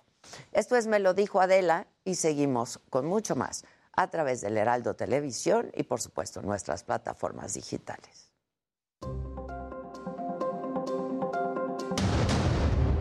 Van tres semanas a la baja de la pandemia de COVID-19. Los casos que se registran en su mayoría son de personas que no se vacunaron, informó esta mañana López Gatel. Esto es muy positivo, desde luego, porque ya vemos una tendencia a la baja en las 32 entidades federativas. El gobierno de España destaca la importancia de sus empresas en México y reitera que el planteamiento de López Obrador de frenar las relaciones entre ambos países es injustificado. 7.000 empresas españolas en estos momentos en México, dando empleo directo a 300.000 mexicanos.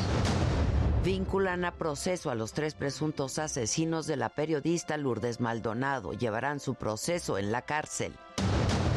La cuarta transformación está basada en el amor y el conservadurismo tiene integrado el odio, dice la jefa de gobierno, Claudia Sheinbaum.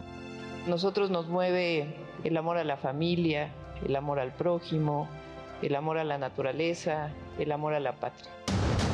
Productores y empacadores de aguacate revisan los protocolos de seguridad para reactivar las exportaciones a Estados Unidos.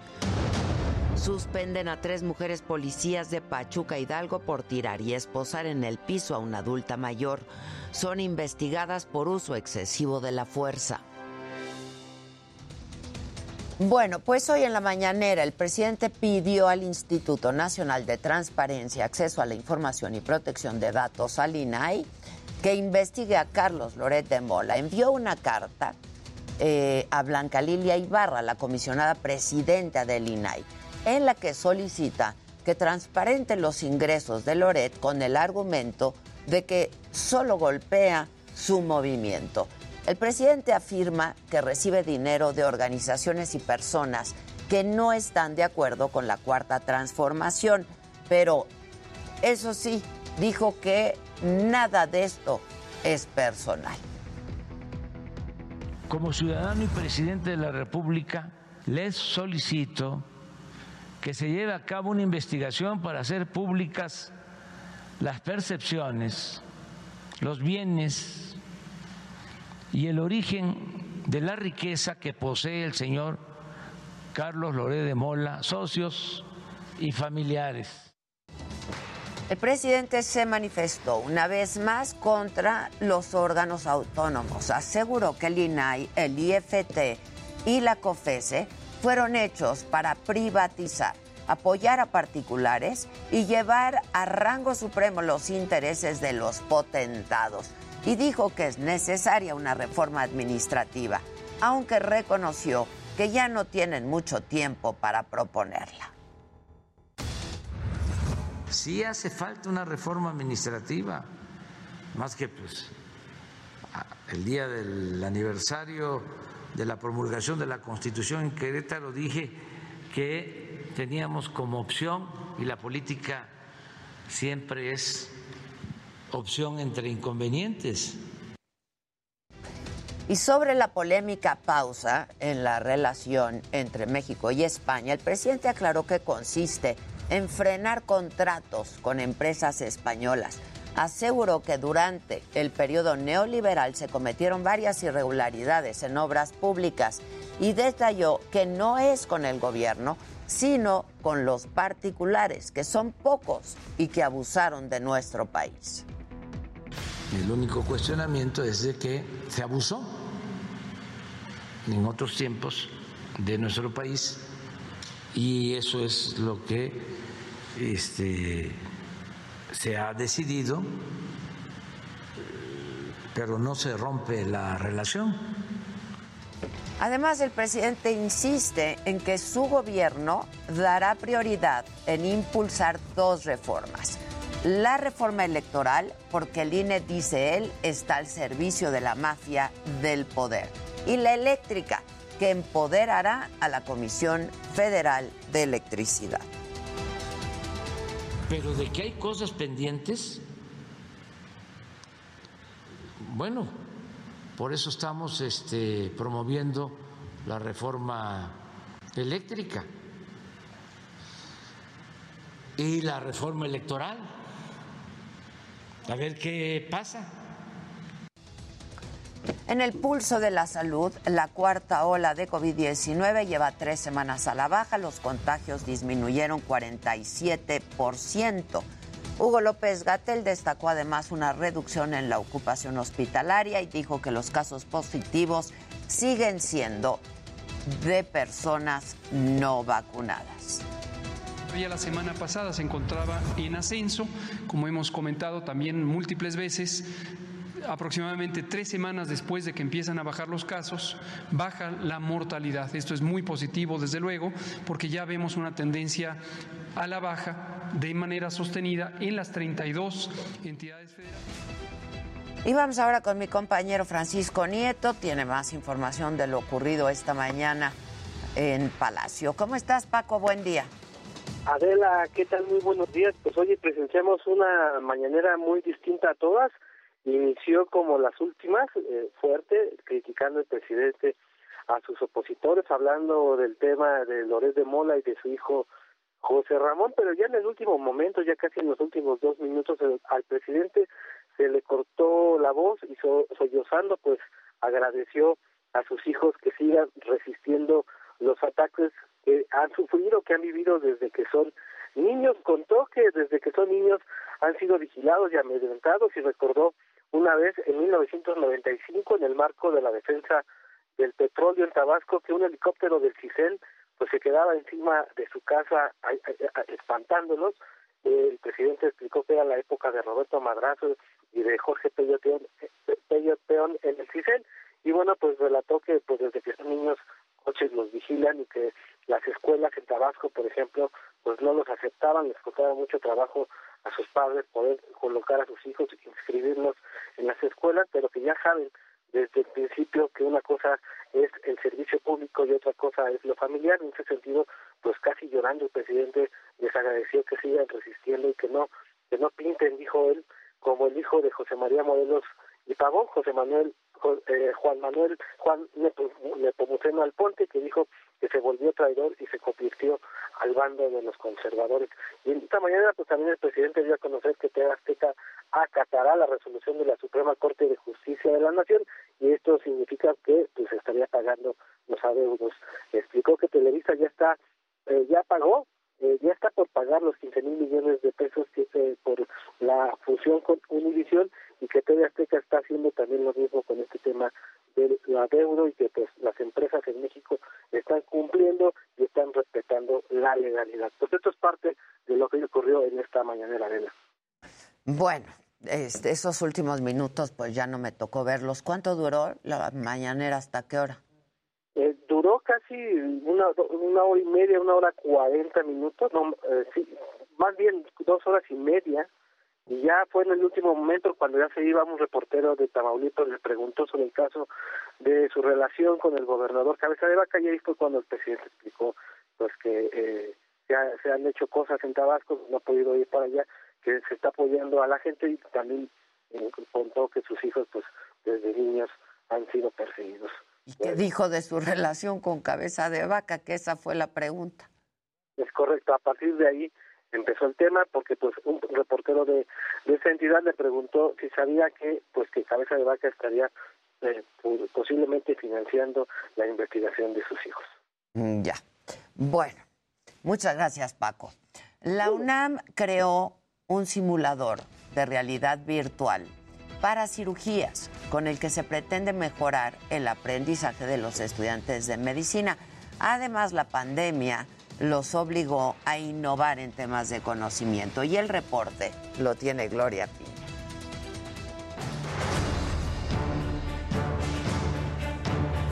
Médicos, pasantes y residentes tuvieron que parar temporalmente sus aprendizajes prácticos durante la pandemia. Cuando inició la pandemia yo estaba cursando mi último semestre en la Facultad de Medicina. Eh, estaba pronto a pasar a mi año de internado de pregrado. Y bueno, eh, como bien menciona el doctor, muchas cirugías fueron diferidas, fueron canceladas, pues gracias a esta lamentable época este, que pues bueno, allá estas, a estos tiempos se han ido retomando, pero han dejado pues cierta, cierta laguna en el conocimiento, en el aprendizaje, en el entrenamiento de habilidades y destrezas eh, quirúrgicas, sobre todo para los estudiantes de medicina. Por la cancelación de cirugías y prácticas en hospitales, los estudiantes de medicina tuvieron que buscar alternativas para continuar con el aprendizaje. Yo ingresé a la residencia a mediados de la pandemia lo cual hizo que me tocara un poquito la parte más fuerte, en la que las cirugías estaban muy castigadas, solamente se realizaban cirugías de urgencia. Para resarcir esta necesidad, médicos, ingenieros y diseñadores de la UNAM crearon un simulador de realidad virtual, en el que los médicos pueden practicar el estar en un quirófano sin ingresar a hospitales. Pues es un esfuerzo que estamos haciendo por entregarles herramientas, dispositivos eh, a los cirujanos en donde ellos puedan practicar sus habilidades sin tener ninguna presión, ningún estrés, no tener el paciente ahí. También hablar un poquito de seguridad en el paciente. Se trata de un dispositivo conformado por un visor y pinzas que simulan ser las herramientas dentro de un quirófano. Al ingresar a la aplicación de realidad virtual, los practicantes pueden simular una cirugía laparoscópica en una cavidad abdominal.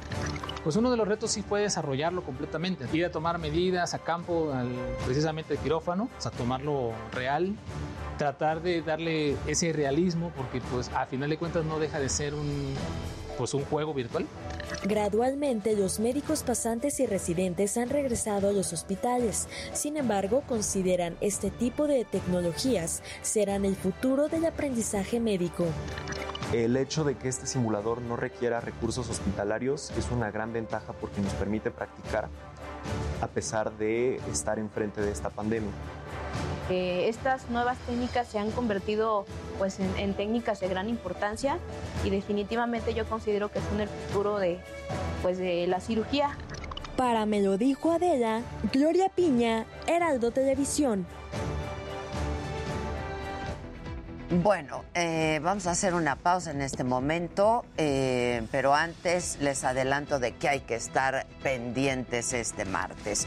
El Grupo Plural del Senado presenta una iniciativa de ley sobre los derechos laborales de los periodistas y sigue el Parlamento abierto de la reforma eléctrica con el foro Misión Social y Desarrollo Productivo de la Comisión Federal de Electricidad.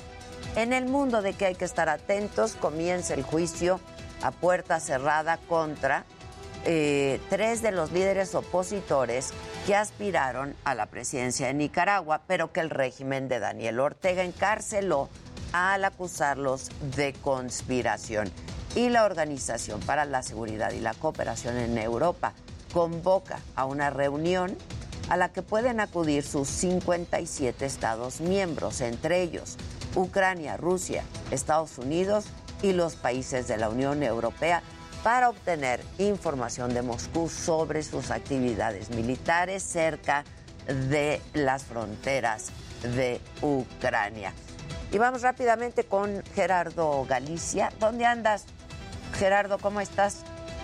En la alcaldía Benito Juárez, Viquia de la excelente mañana. Y justo dándole seguimiento a una denuncia de los vecinos del edificio marcado con el número 590 de Avenida Cuauhtémoc, que fíjate que se están manifestando y realizando cierres intermitentes a la circulación debido a que compraron su departamento, pero la empresa que se los vendió nunca hizo el trámite para regularizar el servicio de agua potable. Esto se traduce en recibos muy, muy altos eh, de agua, prácticamente por departamento se pagan dos mil pesos. Por fortuna, ya tenemos a representantes del gobierno capitalino, sistema de aguas y también de la Benito Juárez, así que en estos momentos se va a hacer una mesa de diálogo y ya se está liberando la circulación. Si van a utilizar Avenida Cuauhtémoc o el eje 4 Sur en su tramo en estos momentos queda completamente liberada. Y por lo pronto, mi querida Adela, el reporte seguimos muy pendientes.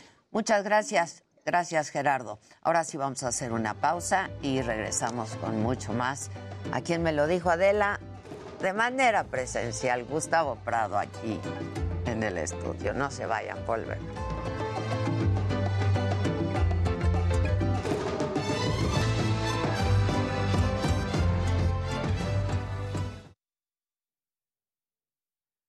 ¿Qué dice la banda?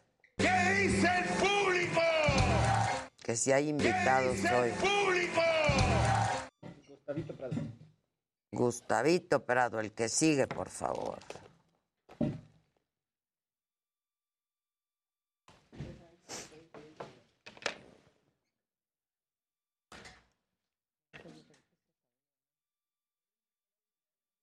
Jazz.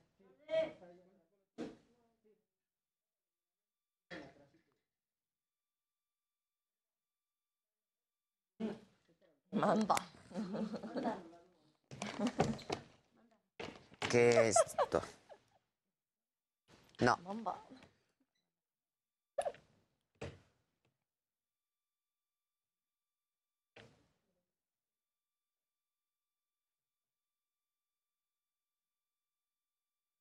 Ahora sí, tenemos los videos de la gente.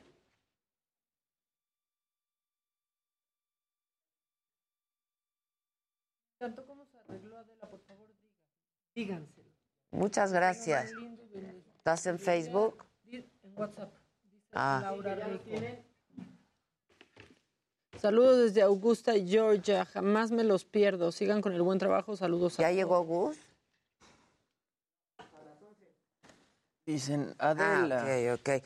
Tenemos los videos de la gente. ¿La guitarra? ¿Y hoy tenemos al ganador? ¿O nada más vemos los videos? Ok, vas.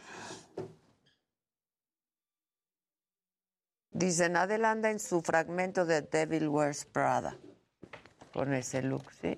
Con- No sé, a mí me botas. pareció muy bonito este look, pero... Las botas de ayer no, estaban pero- poca madre. ¿Cuáles? Eran las del dragón, las chaparritas. Ah, Ah, ayer, bien bonitas. Pero esta... Bueno, es que esas ya. Son como de mezclilla de... Sí, onda mezclilla. Tan fregona. Bien cool. Tan padres, ¿verdad? A sus órdenes, muchachos. ¿Qué les-. Pero sí les quedan. A Jimmy sí. Conozco una que le llegarían hasta acá. Conozco Una persona que hasta acá se taparía con esas botas. Sí, te hablan. Si suben, ¿no? Las que tienen las chingonas, esas. Esas son chingoncísimas, ¿no? ¿Quién habla? Hola. Hola, soy Rafa desde California. ¿Qué onda, Rafa? Hola, oye Adela, a todos me da mucho gusto saludarlos, siempre los miro. Igualmente. Comentarles sobre las vacunas. A ver, Trabajo en un restaurante y hay mucho republicano acá que no se quiere vacunar. Y algunos de ellos son este parte de mi familia. ah, mira. y les comienzo a, a preguntar sus razones y pues no tienen sentido, ¿no? Y les digo, pues oye, a ver, dime por qué no te quieres vacunar, ¿no? Ajá. Y dice, no, pues es que me van a inyectar el chip y no sé qué. Le digo, pues para empezar, ¿de dónde viene toda tu información, ¿no? De YouTube, así que vete la chingada ya.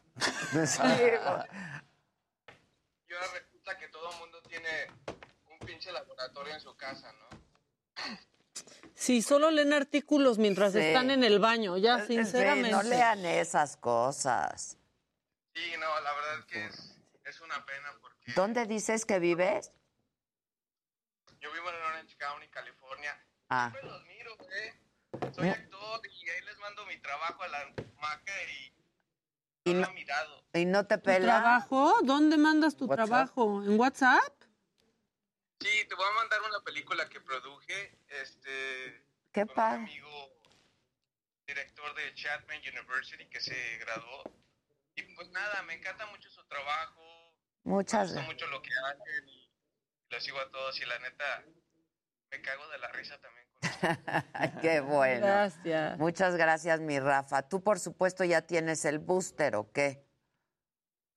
Todavía no, me lo voy a ir a poner. Sí, ya ponte el booster. ¿Cuántos años tienes? Ya soy chaborruco, ya tengo 30 y voy a cumplir 39 este año. No chingues. Sí, No, no, bueno. Espérate. No, sí, soy cha- ya soy chaborruco, ya este, ya me voy a ir a poner este, el booster. Pero ha sido muy loco, mi, mi abuelito falleció de, de COVID el año pasado. Y aún así no se quieren vacunar. Y, y, y aún así no se quieren. Por Heraldo Televisión.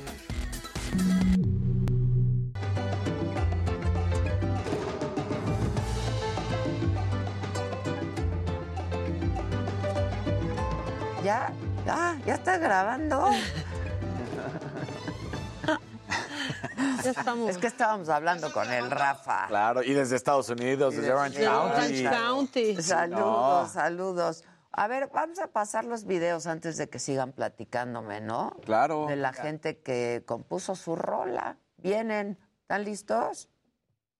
Es la canción que hice para ganarme la guitarra que está regalando Ángel Aguilar, así que vamos a comenzar. Mucho tiempo esperé para encontrar el amor y hoy por fin te encuentro a ti, te veo y se me derrite el corazón. Te quiero con todo mi amor, eres lo mejor que me ha pasado en el mundo. Te quiero mucho, te quiero con el corazón. Eres muy importante para mí. Siempre que te veo me haces sonreír y también reír y también reír. Y tú eres como yo porque sabes lo que quieres y eres como yo porque quieres lo que quieres. Qué buen si hablamos giro. todo saldrá Sí, genial. ese coro está bueno. Pues somos una pareja incondicional, nadie nos puede separar. Eh. Y bueno, eso es todo, espero que les guste mucho. Bye. Bien. ¿Cuánto sabe del amor? Sí, tengo que aprenderle. Y tú eres como yo. Tienes que sabes sonreír. Qué buen, qué buen el Sí, el coro está muy Bien. bueno. El coro está bueno. bueno. Está bueno. Viene el otro. Hola, soy Camila. Quiero participar por la guitarra de Ángel Aguilar porque soy un fan. Les voy, les voy a cantar en la canción. ¿Listos? Sí. Ay, no, está bailando. Todo empezó cuando Luis me vio pasar. Sintió algo tan bonito que no supo explicar. Yo lo caché y le gusté más. Ay, Dani, a sus redes voy a buscar.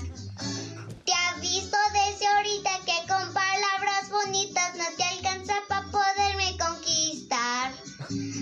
soy de esas facilitas como aquellas muchachitas con la que Maca te mira andar.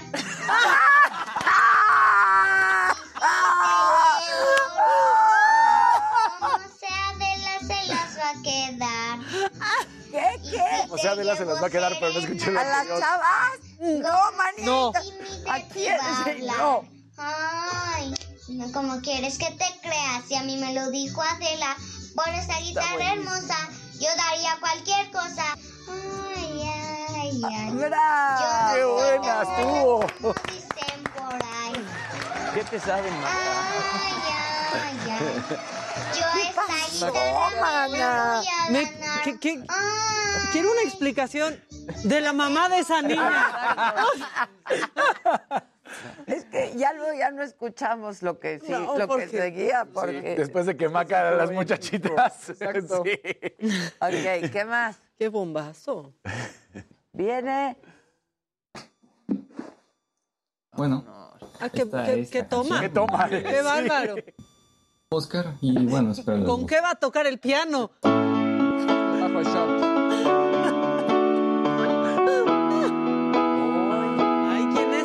Es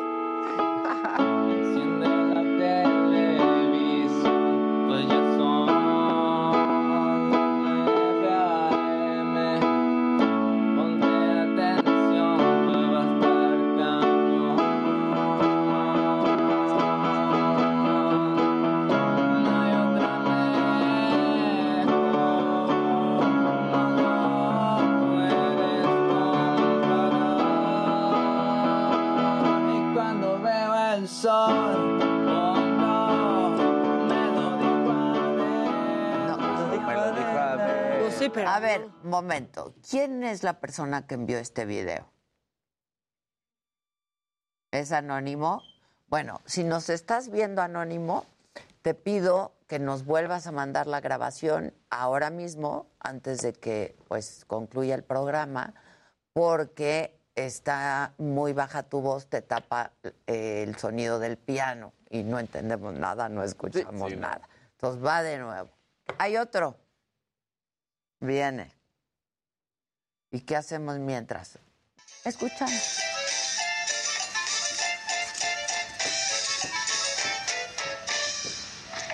Son las 9 a.m. y ya sale Adela, toda una reina, en me lo dijo Adela. De portero llega Dani Casarín, lanza los balones hablando de fut.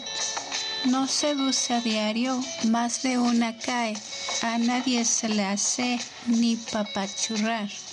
Hora de ver gadgets con Luisito G.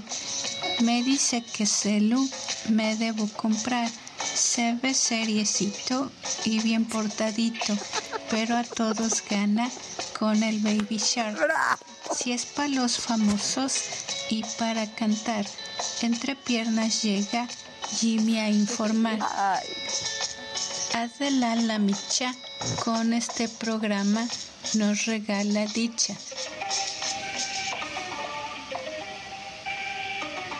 Los errores de otros llegan con Maquita, siempre tan flaquita en su macabrón. Martes llega Gus con la moda y trapos para pantallar. A ponerse guapos ya está Javi Derma, Isra Lorenzana y Mario Miranda. Siempre en la calle come, come tacos, también reporteando. Llega Edelmira y a todos sonroja. Con unos juguetes, ay como me espanta.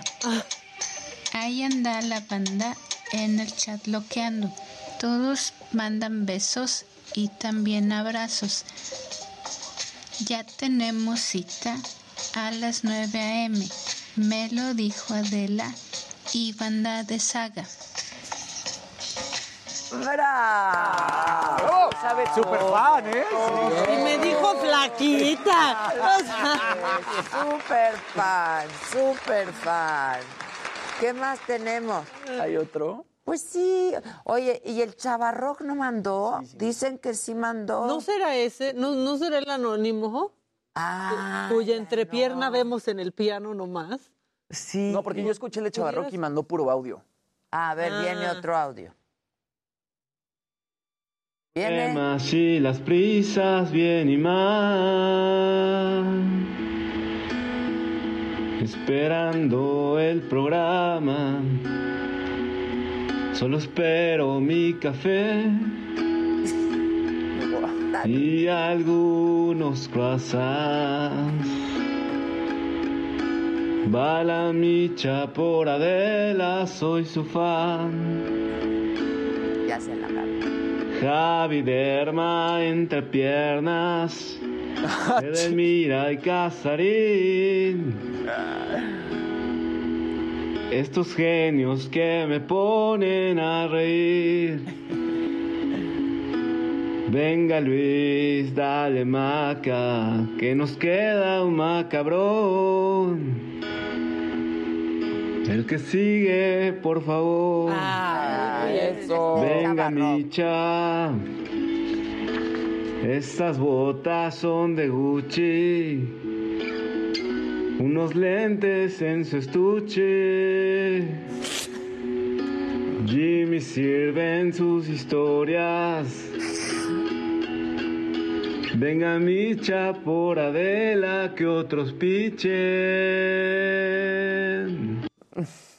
Que este no es Chavarroc, dicen. ¿O sí? No. Ok. ¿Qué más hay? Acá está el de Chavarroc. a ver. Está interesante. Está dramaticón. Muy trovador.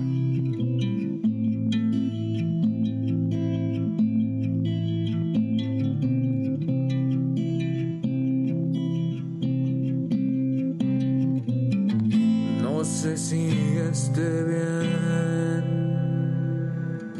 decirte por mensaje.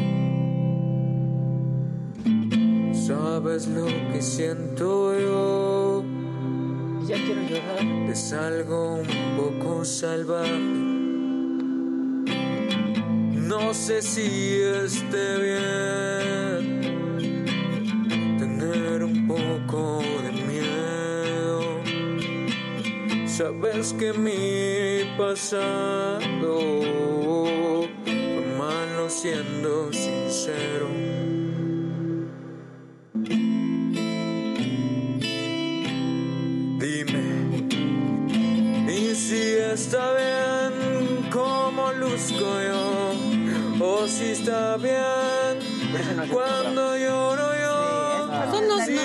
Se trata de nosotros. Esto no es valores Bacardi. Eso no habla de nosotros. En el chat la niña de rojo anda... Sí, el que sigue, por favor. La niña de rojo. Que dice dice Chavarro que eso no es suyo. Ya le mandé a Gisela por WhatsApp el de Chavarro. A ver, Está chido, pero no es mío. ok, ¿hay más? Yo dije que estamos en el sapo cancionero. Exacto. Estamos en el sapo cancionero, Cancionero, con esa. sí. Esta noche se improvisa. Sí. ¿Quién dijo valores Bacardí? ¿Tú? Los valores van- Claro, obvio, ya tengo el refuerzo. Claro. Bueno. Hay otra ahí. ¿Hay otro ya? Este es Chavarro. Bien. Oí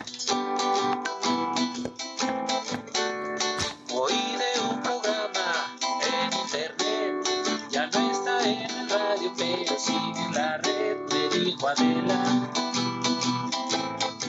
Me lo dijo Adela. Tiene onda. Y mi cuenta chismes y le va muy bien, de actores y actrices, cantantes también.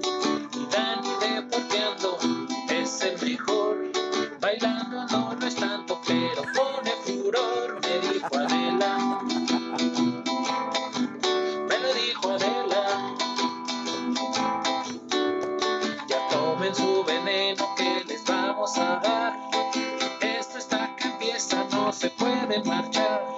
La banda ya está lista para cantar y cantar. Y si te descuidas, todo te perderás. Me dijo Adela. Uy, la buena. Muy buena. Me lo dijo Adela.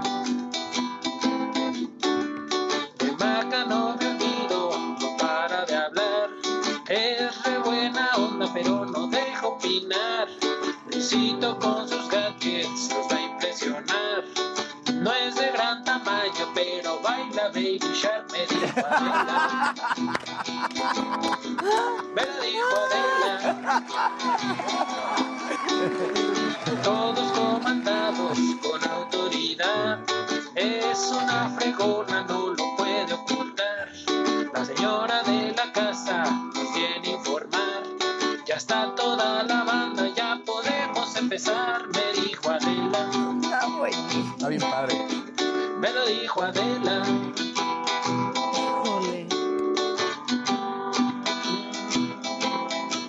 Me dijo Adela. Me lo dijo Adela. Me lo dijo Adela. Es que está bueno. ¡Bravo! Bien, Chavarro. Está entre la niña de roja, pero él la crea todo, hasta la música y No, todo. es que digo, y- podemos clarificar qué tan, tanto conocen el programa, el ritmo, todo. Esta está muy buena, la Pero verdad. la niña va. Yo también estoy entre la niña de rojo y Chavarro. Ajá, son, ellos que dos, Está ¿no? bien bonita la del. Chavarro. ¿Cómo va? Lo dijo Adela. Me dijo Adela. No es de gran tamaño, pero Ay, la baila Baby Shark. Dejando impa- impactando desde 1939. Bien, Chavarroc, bien. Chavarroc. Y no, y no, no es que no tengamos contenido, alguien dijo por ahí. Se ve que no tienen contenido, no. Se ve que no sigues el programa, compadre. Exacto. Esa es otra cosa. Ya empezaron, niña de rojo, chavarroc, chavarroc, niña de rojo. Está, ya está dividido Bueno, esto, ¿eh? Mañana. Chavarroc, también tiene muchas florecitas y cosas así la guitarra que tal vez a la niña de rojo la va a hacer más feliz. Tal Mañana, mañana se decide. Ahí va, mira, otra vez. Vamos a escuchar cuando dice después de que Maca... Ah, corte de exacto. Ángela y todo. Pon- pónmelo otra vez. por- Todo empezó cuando Luis me vio pasar. Sintió algo tan bonito que no supo explicar. Yo lo caché y le gusté más. Ay, Dani, a sus redes voy a buscar. Te aviso desde ahorita que con palabras bonitas no te alcanza para poderme conquistar. No soy de esas facilitas como aquellas muchachitas con las que Maca te mira andar. Y si te llevo rosas, como sea de las se las va a quedar. Adela se las va a Si quedar. te llevo serenata, como sea Jimmy de ti va a hablar. Ay, no como quieres que te creas, si a mí me lo dijo Adela, por esa guitarra hermosa, yo daría cualquier cosa. Ay, ay, Está buenísimo. Yo no soy tan mala como dicen por ahí. Ay, ay, ay. Yo esta O sea, trae créditos y todo, ¿no? Su video. O sea, su video traía créditos como si fuera video musical y todo. es que Sí. Está espectacular. por esa guitarra hermosa todo lo podría dar. Sí. Ok, yo voy yo. Perdón, pero es que La juez. La juez. La juez de palabra hierro. final. La palabra final. O sea, no nos dejemos llevar por la ternura. O puedes, o puedes Le mencionar los nominados, Adela, la. Primero pon los nominados. Eh. Primero pon los nominados. Chava Rocky, la niña, la niña de rojo. ¿Qué- ¿Cómo se llama la nena? La nena, ¿cómo se llama? Ahí vi- viene ahí su nombre, creo, Viene. en el video, ¿no? Oye, dicen que no tenemos contenido, pero conozco a gente que no se ha metido a sus juntas por estar viendo este segmento. Ah, exacto. Bien. Exacto. Verónica dice, es que la mayoría de las fans de Ángel Aguilar son niñas, la siguen mucho. Sí. ¿Cómo? Que la mayoría de las fans de Ángel Aguilar son niñas. Claro. Que las niñas la siguen mucho. Imagínense No, la además- historia que va a contar Chavarroc, tengo que hablar contigo. Sí. y además la niña trae el corte de Ángela. Tengo O una sea, cosa que ofrecerte. El vestidito. Te puedo Camila. Tengo que hablar contigo, mi chava. Este, pero está muy bueno el de Chavarroc, la está neta. bueno. Se merece algo Eh. también, un regalo. Pero imagínate la historia que va a contar esa niña. Ya cállate. y entonces Maca. Adela me Ya regaló. Camila, Camila, se llama Camila, la niña. La guitarra. niña se llama, Camila. Camila. Camila es la niña. Este, ya cállate, Maca. ¿No tienes contenido para Estrella.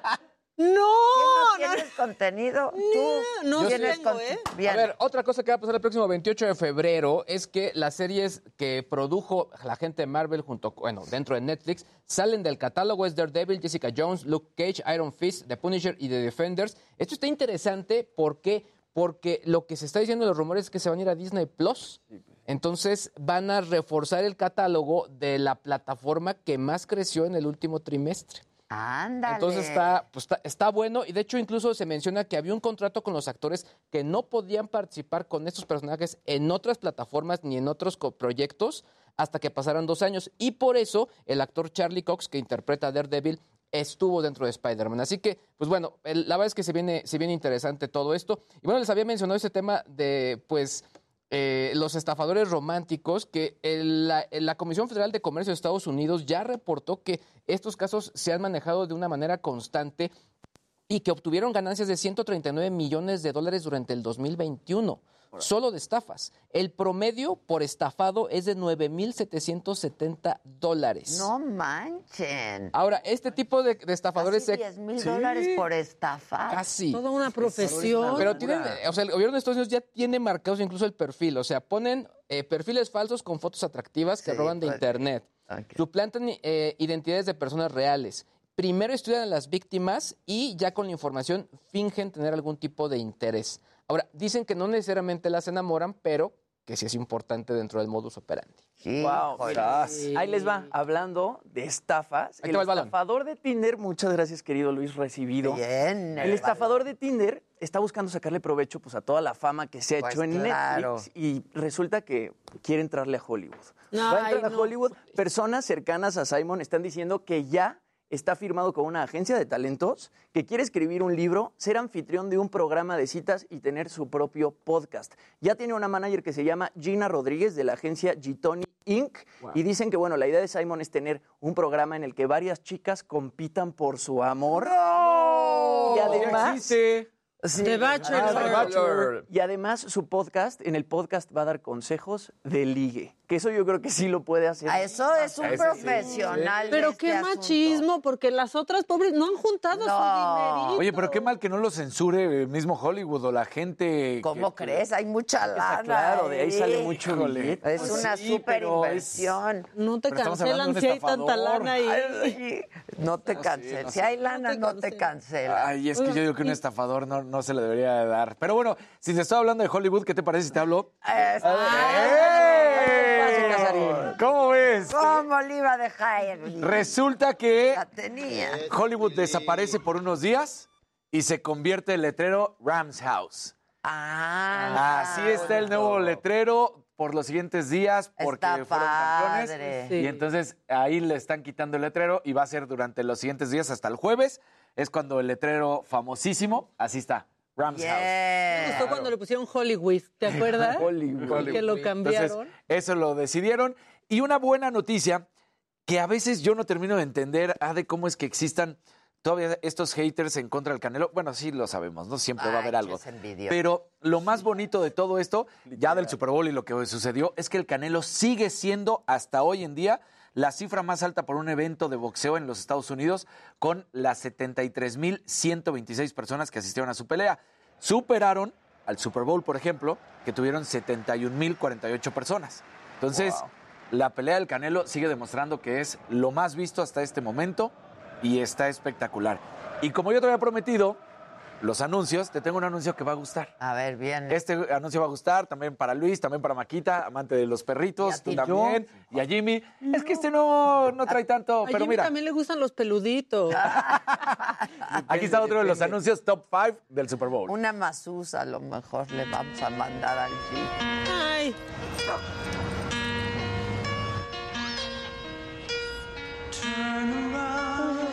Every now and then I get a little bit lonely and you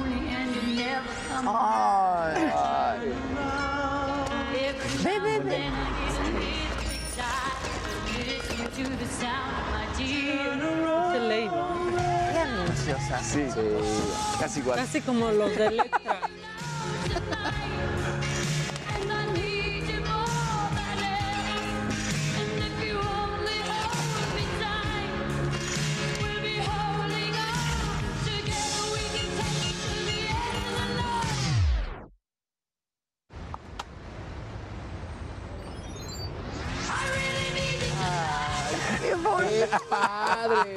Está súper cool. Sí, está increíble. Wow, qué Está bonito. buenísimo. ¡Guau! Buenísimo. ¡Guau! Buenísimo. Está genial. Está genial. Es que la historia está Padrísimo. ¿Y, y qué abran los ojos y estés, eh? Todo guapo. O sea, hasta a mí me da batería.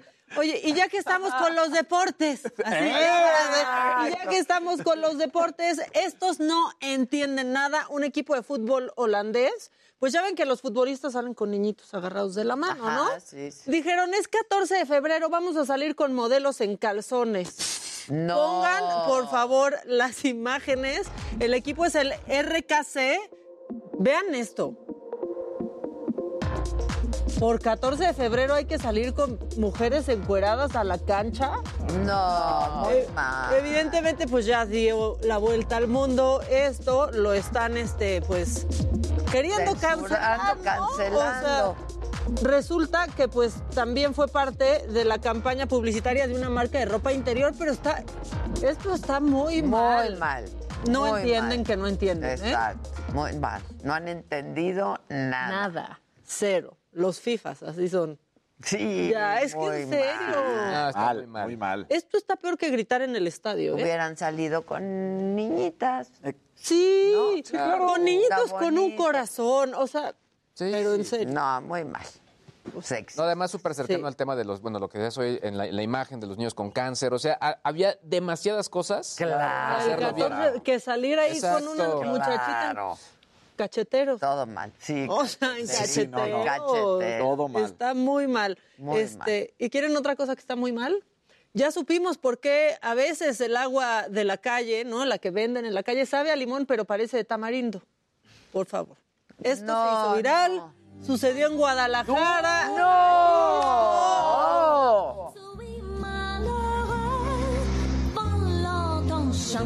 Les digo, Ay, sabe a limón, pero parece de tamarindo. No, no, no. Híjole. Me parece debería ir a la cárcel. Pues claro que se debería ir a la cárcel. Sí. Mira, mínimo una multa, pero pues no pasó nada. Solo no tenemos claro si hacen agua o raspados, pero. No, pero no. pues, sí. Ay, Sí, hijos. qué asco, exactamente. Macabrón. No, no, Macabrón eso, plus. eso ya está. Sí, sí, sí, ese está en otro nivel de macabrón. Sí, sí, sí. Sí, hace dos años también te acuerdas Pero que pasamos a una lo mejor no era para los- hacer agua. Aguas del... Quiero pensar que no era Aguas para frescas. hacer- Pues para hacer las frescas, ¿no? Frescas no Sí, creo. Para hacer aguas, Híjole. aguas negras. Oigan, por cierto, rapidísimo. Tenemos 40 pases dobles para ir a ver al Mago de Oz. Próximo sábado 19 de febrero en la Arena Ciudad de México. Son una super banda, ¿no, Jimmy? Mago de Oz es increíble. Increíble, ¿no? Es Son increíble. españoles. Sí, Son tocan españoles. con gaitas en el escenario. Ajá. es como un show. Pues está muy 40 padre. pases dobles para quienes nos marquen aquí al WhatsApp o nos manden mensajito al WhatsApp. Regresamos luego de una pausa con Gustavito Prado aquí en el estudio. Que sí. señor.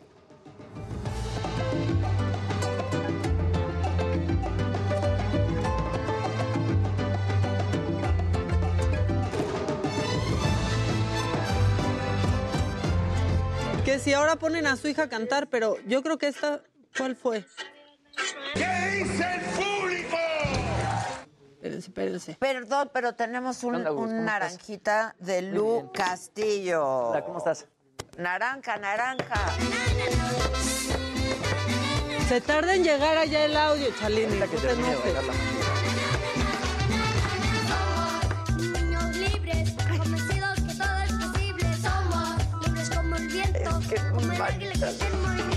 No, no, no, no, no. Este es tu paso favorito. Ese es mi paso favorito.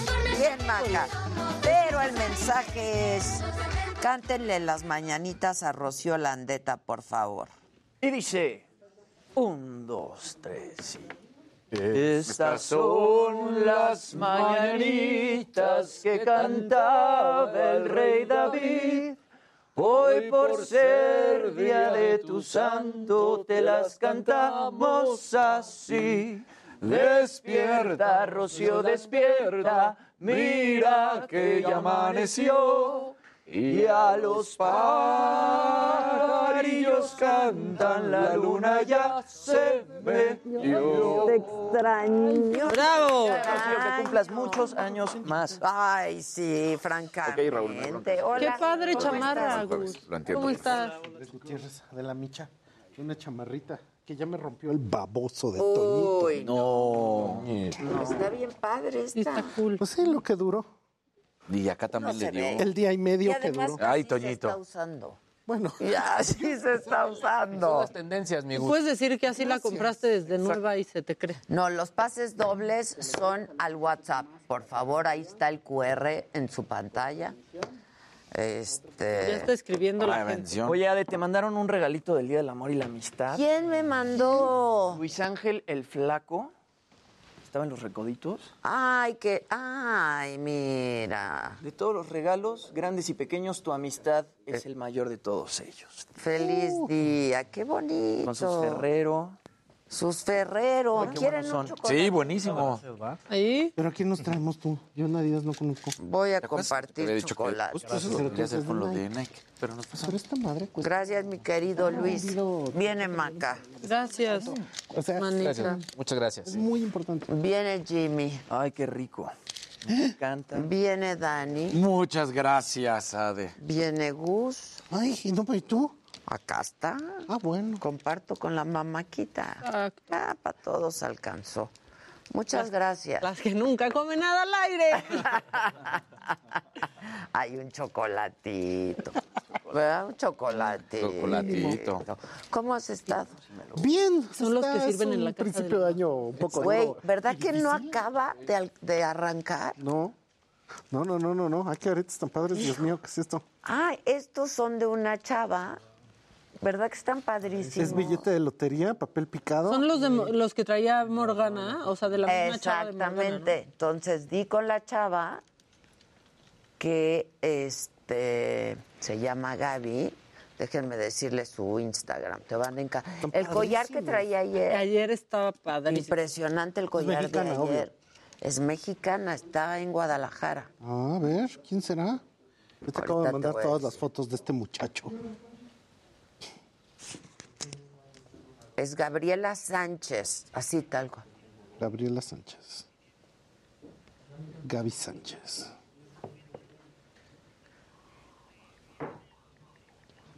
Ok, se llama Gabriela Sánchez y su- así está su Instagram. Ajá, es- Gabriela Sánchez. Gabriela Sánchez Joyería. Joyería. Hay que Ajá, hay invitarla. que invitarla. Ahorita le escribimos. El collar de ayer está divino, divino. Ah, y no, y pues, hay uno ahí decorado. Toda la, joyería que tiene esta muchacha es de Así se vive México. Exacto. Así, Así se siente se. México. Pero lo hace muy bien. ¿No? Sí. Y se lleva a México. Ya te lo mandé a tu cel. Esto es un cráneo. Es. eh, Ah, espera. y esto, él hace estos muebles. Ve nomás esto. Es Tlaloc. Eso sí lo vi ayer. Es un más.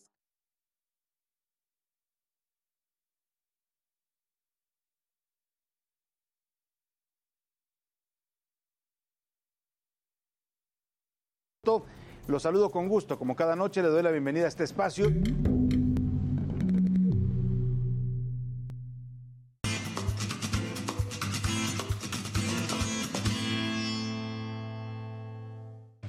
Gustavito, para el que Adelita. sigue, por favor. El siguiente, por favor. Que sigue, por favor. Bueno, estoy muy feliz de estar de cuerpo presente Ya una nos vez más. Abrazo y ya todo. Sí, ya. Una vez más tridimensional. Eh, sí. Y pues fíjate que una cosa que de repente siempre estamos hablando en la moda, pues es de las tendencias, las direcciones, los colores, etc. Pero hay algo que aparte de lo que nos ponemos, creo que es lo más importante, que es cómo decoramos nuestra casa, nuestros espacios, cómo vivimos, qué objetos nos rodean, en dónde nos sentamos, con quién nos acostamos. No, no, perdón. Este, También, también. ¿Cómo es la- ¿Cómo? cómo es la recámara? ¿Cómo es la- ¿Dónde nos acostamos? claro. Entonces, pues esto ha sido bien curioso porque en México, a lo mejor en los años 70, la compañía K2 introduce la silla de tubo doblado, era de la Bauhaus, ¿no? O sea, nada más llegó aquí como con 40 años de distancia. Y de hecho ha habido muchos movimientos artísticos en México, pero que difícilmente salen hacia el terreno de lo que es el interiorismo, la decoración, la vida de la casa, etcétera. Entonces hoy te traje a Andrés Gutiérrez. Andrés Gutiérrez, ¿cómo estás? Hola, Adela, muy bien, ¿Cómo muchas estás? gracias. Bienvenido. Al contrario. Ni nada menos ni nada más arquitecto interiorista y está abriendo un proyecto nuevo en la colonia Roma, que es una tienda, bueno, no, pero ¿qué tienda? Esta Ya tienda- me estoy viendo, ¿eh? Básicamente fuimos a visitar para traerte la premicia. Acaba de abrir, o sea, estamos a una semana de que abrió sus puertas y precisamente es un proyecto, hasta hicimos un video. A ver, vamos a ver el video. A ver.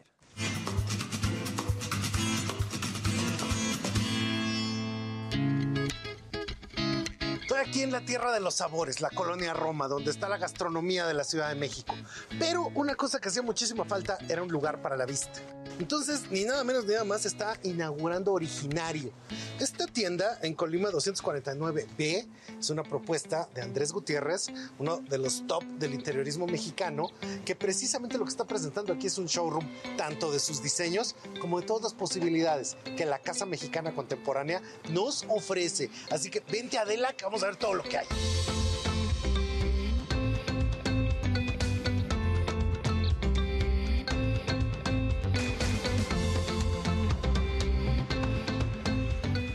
Hemos visto en los cuadros de Rufino Tamayo, en verdes gloriosos. Pero en este caso aquí está Maquiscoatl, la serpiente de dos cabezas. Una pieza de inspiración prehispánica que en aquel entonces cuando tú te encontrabas a la de adeveras, te la tenías que poner en el brazo.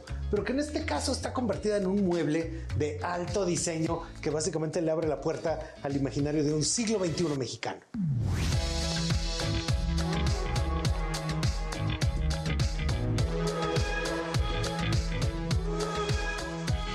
Entonces, que de repente llego y veo que es el verde quetzal, el color del año. Y esto es algo muy curioso porque es una casa de los colores. Pero no solo eso, también están las texturas. Y de repente estamos viendo que hay desde mimbres, maderas de distintos tipos. Y aquí una pieza extraordinaria. Una mesa que es un glifo, o sea, como si fuera un glifo prehispánico, pero está hecho en piedra. Y básicamente la mesa es un monolito. Y es un poco de lo que nos está hablando. Llegando, lo que tú estás viendo en esta experiencia es que el interiorismo como lo conocíamos ya no lo es.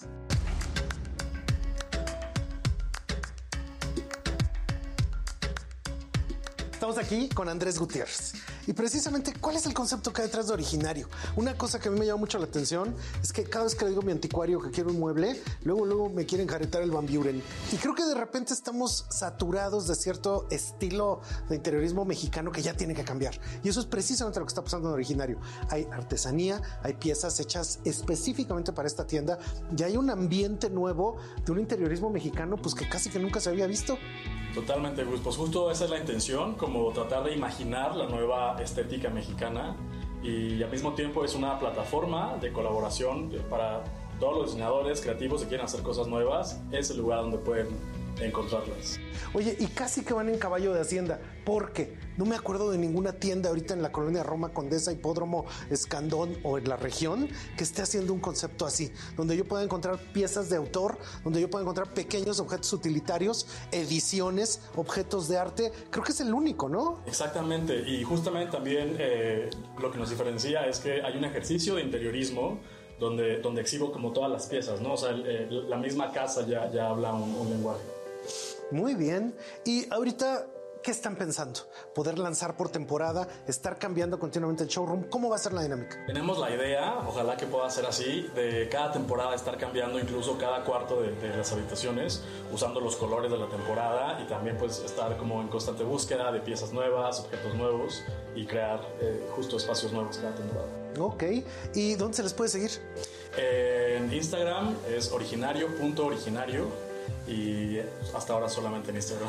Bueno, pues ya lo saben, si quieren venir a tener una experiencia extraordinaria, no solo de interiorismo, sino de color y de todas las posibilidades que los materiales para decorar nuestros ambientes nos dan, pues hay que venir a Originaria.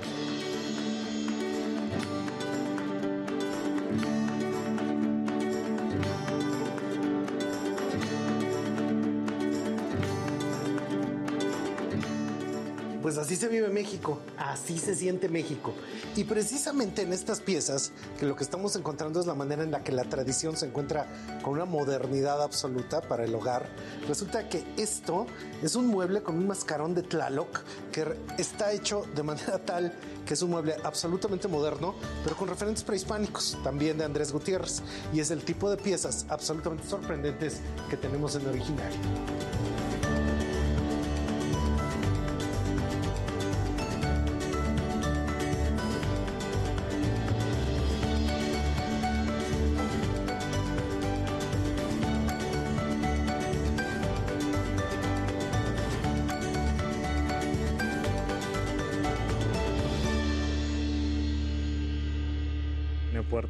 Los muebles increíbles que ha hecho Andrés. que tiene bravo, Toda la referencia de un Andrés. México Me prehispánico. trajo un regalito, ve Ah, te trajo un regalito, a para ver. el aceite y el, El y el vinagre que está divino.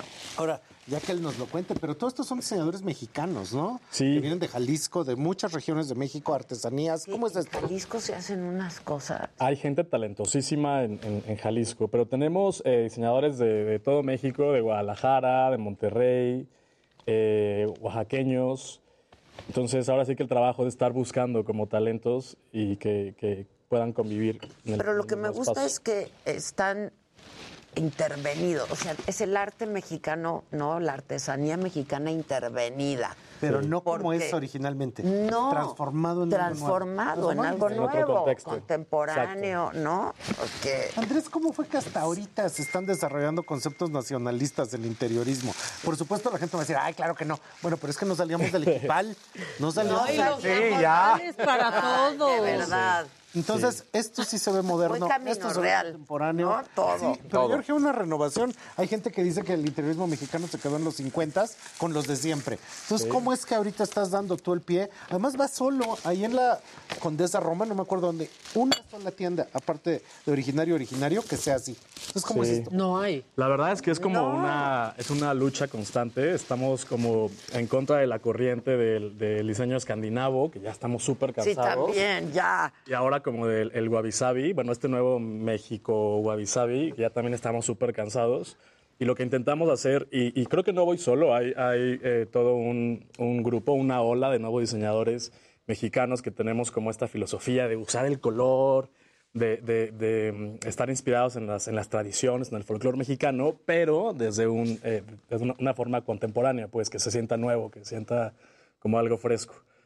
Eh, y pues bueno, ahí, ahí vamos, como luchando contra Eso, corriente. bonito Espectacular.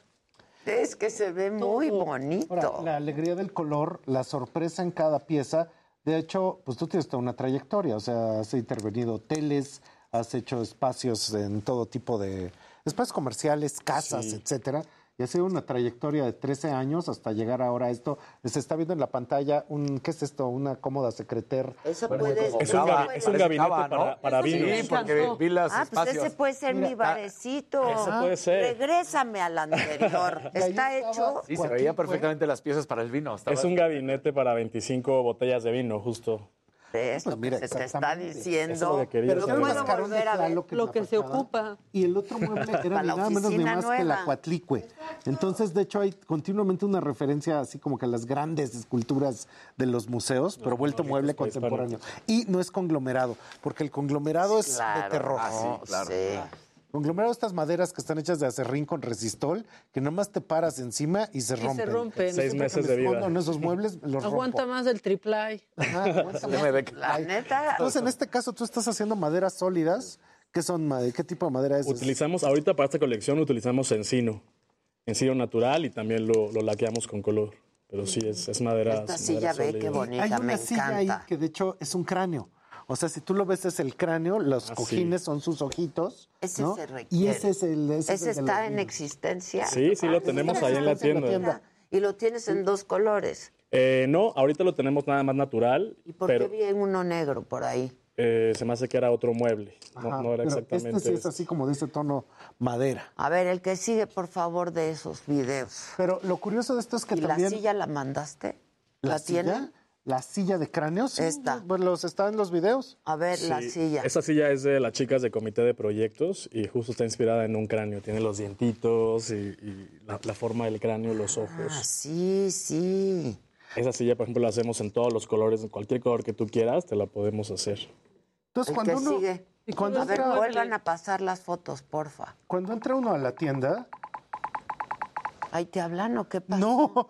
Quedó trabado. Bueno, Estaba buscando la foto y se quedó trabado. igualmente, mándame el Instagram. Sí, el Instagram es originario.originario. Entonces, ese Ahí es estaba en el de precisamente, él. mira, aquí está, originario.originario. Ok. En el del estudio. Andrés Gutiérrez. Ajá, Andrés exacto. Gutiérrez, que es el de Es el de mi estudio. Entonces, lo que todo el mundo va a poder encontrar en originario originario es un festín a los ojos, una sorpresa a los sentidos. Desde que llegas, la tienda sorprende con el color, el olor de la tienda y todos esos objetos utilitarios que a lo mejor tú dices, bueno, pero es que yo no me quiero comprar ahorita un este, mueble gigante. bueno, pero hay todo tipo de pieza pequeña, decorativa. un Yo quiero este. México. Están Ese está padrísimos. padrísimo. Yo también Increíble. quiero ese recinto México. volcánico. Está increíble. Está increíble. ¿Cuántos tienes? Recinto volcánico. Hay muchos, hay muchos, Ah, muchos. mira, Muy bien, sí, sí Queremos. ajustamos. Y de hecho va- vas a ver que Se hay, los hay- voy a mandar. hay unas veladoras de cabeza olmeca, hay toda una serie de... Ah, ¿son veladoras? Son unos Sí, veladores. Es una, es una vela aromática. Ah, ok. Pero luego tienes unos como salseritos, ¿no? También. Son de esta misma marca de traje del, del- del aceite y el. Del aceite. el. Pero hay poco. Bueno, hay poco en esas fotos, porque en la tienda pues son tres pisos. ¿o cuántos son? Son dos pisos. Son dos Lo que pasa que acabamos de Ay, abrir no, pues sí hay- Hoy cumplimos una Ay, semana abierta. felicidades. Muchas gracias. Mira, ya vamos a ir. Gracias. Sí, por favor, ahí los estaban espero. con el tema de, pues como todo mundo en México ahorita, con el tema del COVID, entonces no hubo gran fiesta de inauguración, Mm. pero la gente llega y van llegando como en grupos y precisamente van a descubrir todas estas experiencias No, está de un mobiliario fascinante de objetos que, o sea, yo lo- en la casa los tengo y sonrío, y me mandó una veladora, entonces yo lo veo y así desde, ay, me está sonriendo, ¿no? Y es esta cosa como que de repente tuvimos en el neo, neo- mexicanismo de los ochentas, que era como un arte pop mexicano, entonces ahorita estamos llegando a un interiorismo mexicano de gran vanguardia, de avanzada, en el que creo que ya nos atrevemos a usarlo. Y, o sea, ya nos atrevemos a ponerlo en la casa. De hecho, este año dijimos que una de las tendencias era pariente y otra es Latinex. Y precisamente en eso es lo latino ahora al frente. Ya no es exotismo, ya no es esto así como que, ay, me traigo unas piececillas de Teotihuacán. No, sino es más bien decoro con referentes nacionalistas que tienen todo el color de nuestro México y que nos invitan a lo mismo que está pasando, que descubrimos nuevos sabores en el paladar. Ahora, esas mismas influencias, pues se traducen a la casa contemporánea. Me encanta. Bueno, Me porque si encanta. lo escandinavo, tienes razón, ya, Ya, estuvo, ya. ya, estuvo. Como era accesible, estuvo bueno. ¿no? A diferencia de lo italiano y eso, pero ya Pero ya estuvo, duró demasiado de la- ya. Sí. Sí, y de hecho se convirtió como en el, ma- en el fast fashion de lo que sería el tema de casa. Exacto. O sea, ya no tiene nada que decirnos, nada que aportar. Patas cónicas. Ah, sí, las son patas los cónicas. los No, estas son las velas. Ah, estas que los son regale a las Gus. velas. Unas Sí, velas de cabecita de. Editora Nacional se llama. Editora Nacional. ¿Ellos de dónde son? De aquí de la Ciudad de México. Ujú. Tan padres. Precisamente Andrés, él viene de Celaya.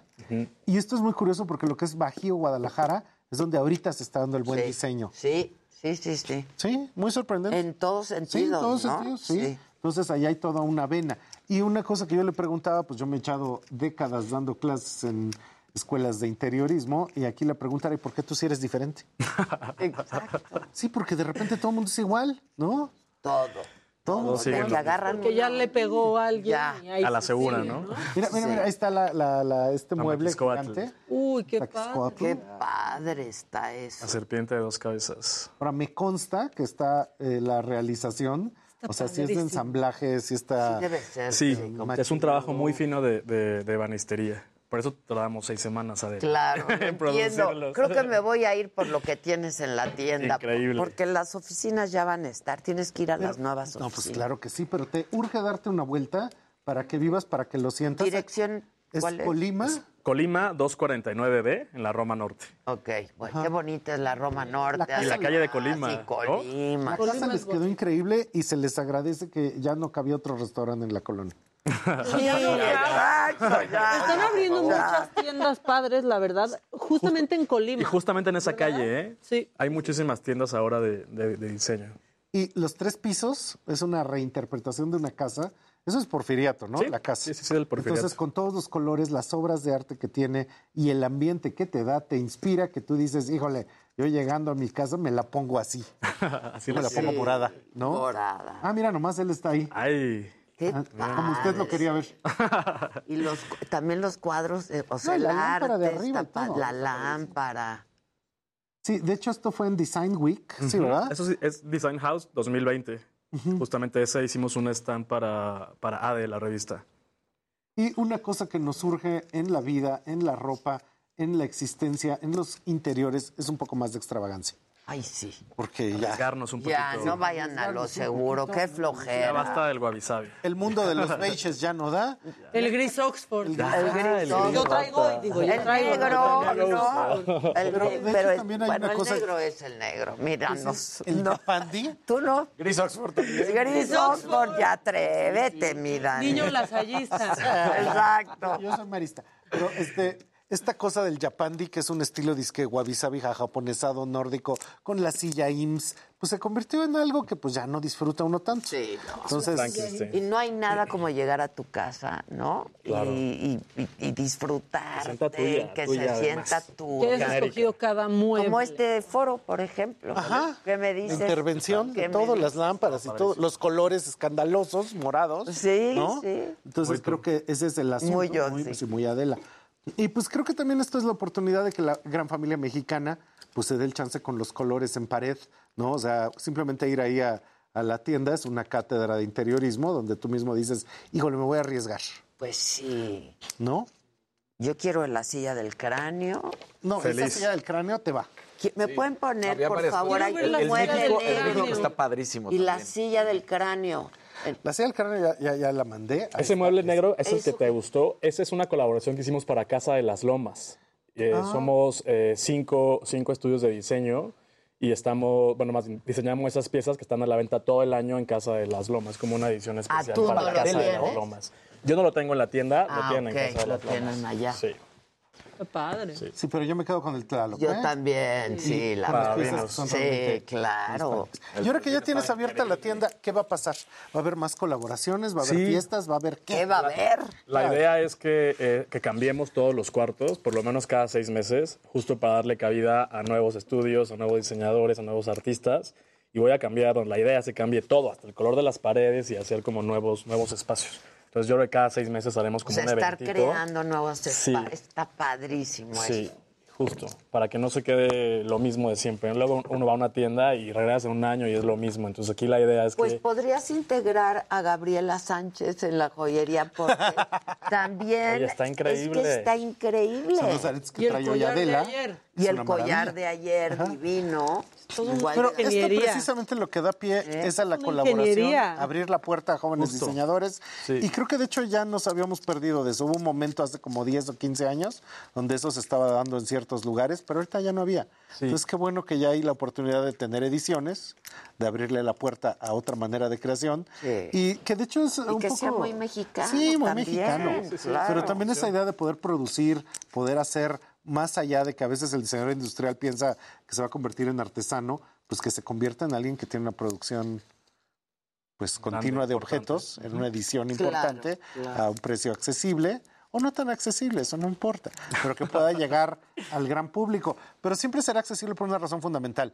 No vas a poder ir, eh, o va a ser dificilísimo que te traigas el mueble británico, el mueble americano. Ya nada ¿no? más por eso ya es no es por eso, ya accesible. no es por eso es Y no accesible. estás pagando porque los impuestos de traer Sí, sí, sí, los aranceles, claro. Entonces siempre es así como, ay, que la mesa que se trajeron de Europa. Pero aquí hay, claro. aquí hay. Claro, y bien padres, la verdad. Entonces creo que esa es la puerta que nos estás dando y también eso consolida mucho tu presencia en el territorio del diseño, donde siempre Andrés Gutiérrez es un gran nombre y donde siempre que voy a todos los lugares que tú le metes mano, me, me fascina, me sorprende. Dime dónde, gracias, dónde, gracias. dónde has metido la mano. Mira, ahí está el sillón sí Calaca. dinos. Ahí está la silla. Es Eh, tengo varios Está lugares. increíble esa silla. Si se fijan, tiene dientes. cráneo. Sí, Sí, igual la foto está como muy empicada y no se aprecia bien, pero cuando la ves de frente tiene la forma del cráneo, los dientitos y los, los ojos. los ojos son los cojines, claro. De las chicas de comité de proyectos. Está padrísimo eso. Entonces tienes sobre el Hotel Ignacia. Hay Sí. un hotel en... Hay un hotel en San Miguel de Allende que se llama Casa Hoyos. Vayan, por favor, está increíble. Ahí en la calle de Mesones, en el centro. Ok. Igual, todas es inspiración eh, mexicana. Y hay un hotel aquí también en la colonia Roma, en la calle de Jalapa, que se llama Ignacia.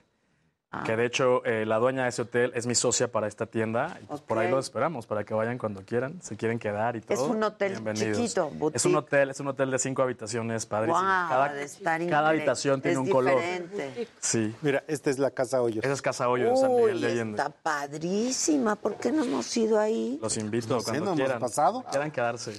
Mandamos una Es un invitación. hotel Que chiquito. también es chiquito. Sí, ahí son 16 habitaciones. Ok. ¿Este dónde está? En San Miguel de Allende, en, el Mes- centro, en la calle de Mesones. Wow. Sí. Que Mesones es padrísima también esa calle. Todo San Miguel de Allende Todo está San increíble. Miguel de Allende está increíble. sí.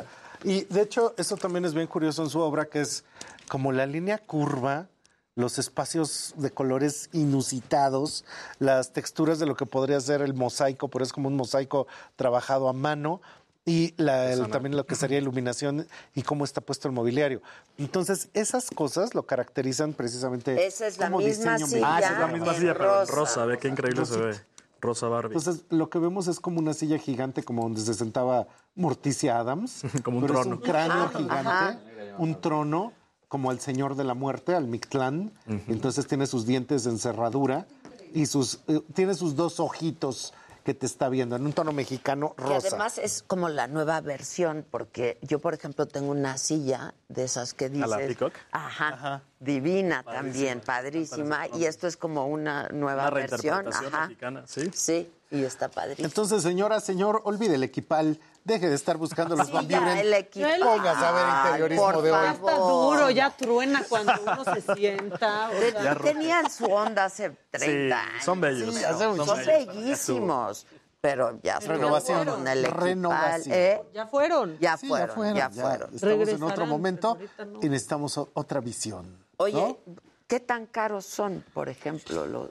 Eh, mi colección, como es de madera, de madera sólida, es como un- de lo más carito que hay en la tienda. En la tienda. Ajá, pero por ejemplo, esas, esas sillas, la, la, la Ajá, calaca ajá. de comité de proyectos, está como en 80 mil pesos más o menos. Un sillón, ¿eh? De hecho, no es una silla, es un sillón. sillón. Es una cosa enorme. Mm, es una, una butaca para sala. O sea, ¿cabemos los dos? Sin Uy, sí, fácil. Ah, Sí. pues ahí está. 40 y ahí 40. está. Listo. Exacto. Ex- Micha y micha, Gus. 40 y 40. Pero también hay objetos muy accesibles. de Ah, todo lo que totalmente. hay. Sí, o sí, sea, sí, sí Pero es que esa es una pieza que el cuarto, la, o sea, la habitación. lleva todo el Se cuarto. lleva, sí.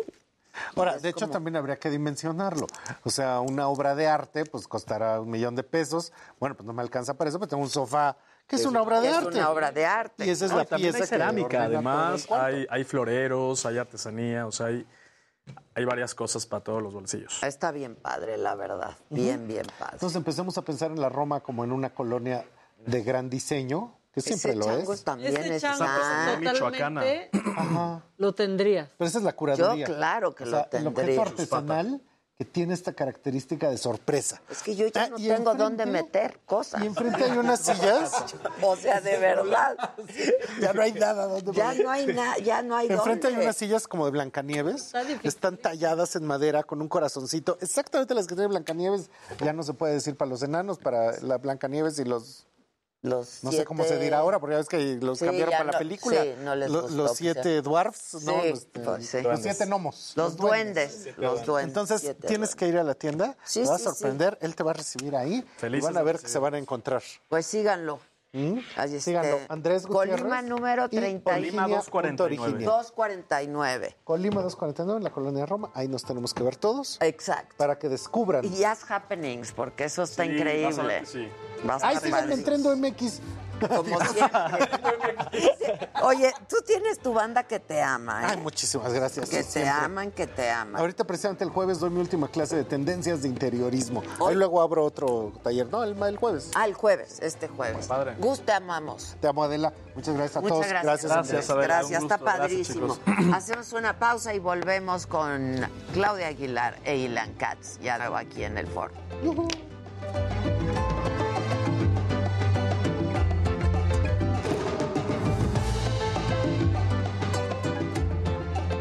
Mandas este. Las especificaciones con el tamaño y todo para que veas. Es chiquito, ¿eh? Tiene de frente como 90 centímetros y de alto tendrá como 1,30 o algo así. Te caben 25 botellas.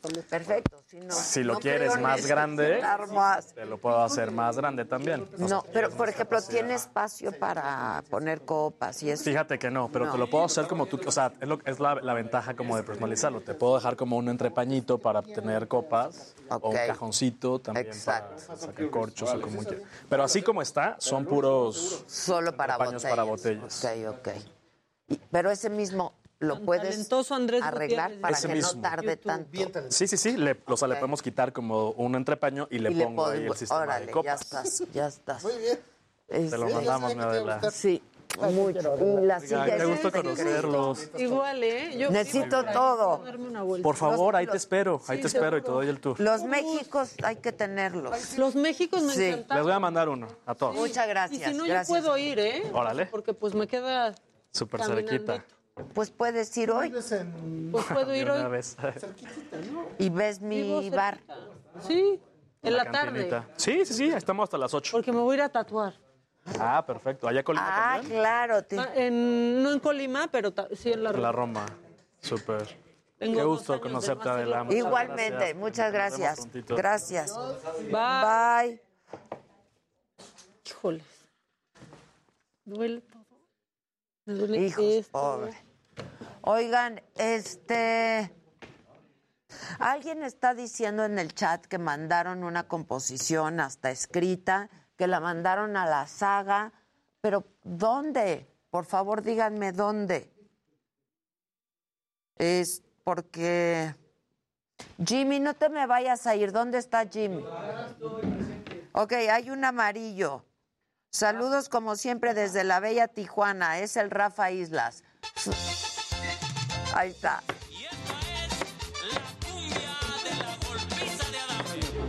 Don Ramón. Ya me vas a extrañar, no sabes hacer nada por mí. Hola, Clau. ¿Cómo estás, mi Clau? Ilan, perdón. Eso, mi Jimmy, dale, dale. Gracias. ¿Te paso este? Yo fui a Zona Macó, no. A ver, uno sí le baila, uno No sí le le entro baila. tanto al mame. Casarín. No le entro, tran- no, no le entro tanto al mame, la verdad. Gracias. Estuvo padrísimo. Yo la verdad es que sí quería ir y ahora no me dio tiempo. Digo, algo las cosas, o sea, sí había un par de cosas. Van tenía unas, por sí, tomarse fotos. increíbles. ¿Compraste algo? Sí. ¿Qué? Compré una foto de Miguel Calderón incre- y- increíble. O sea, wow, así que hasta Gina le gustó, imagínate. A verla, ¿tienes foto? Este. Perdón, hay otro naranjita. Rafa Islas. No me duele nada, no me duele.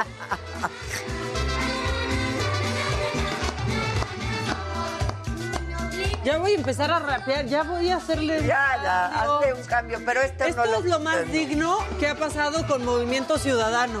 Esto que estoy haciendo últimamente. Muy bien, muy bien, Maca. ¿En la casa de Briman, puede ser? Miguel Calderón, aparte bate de show en el Tamayo ahorita. Entonces, la agarré en muy buen momento. Quiero. ¿Tienes su contacto?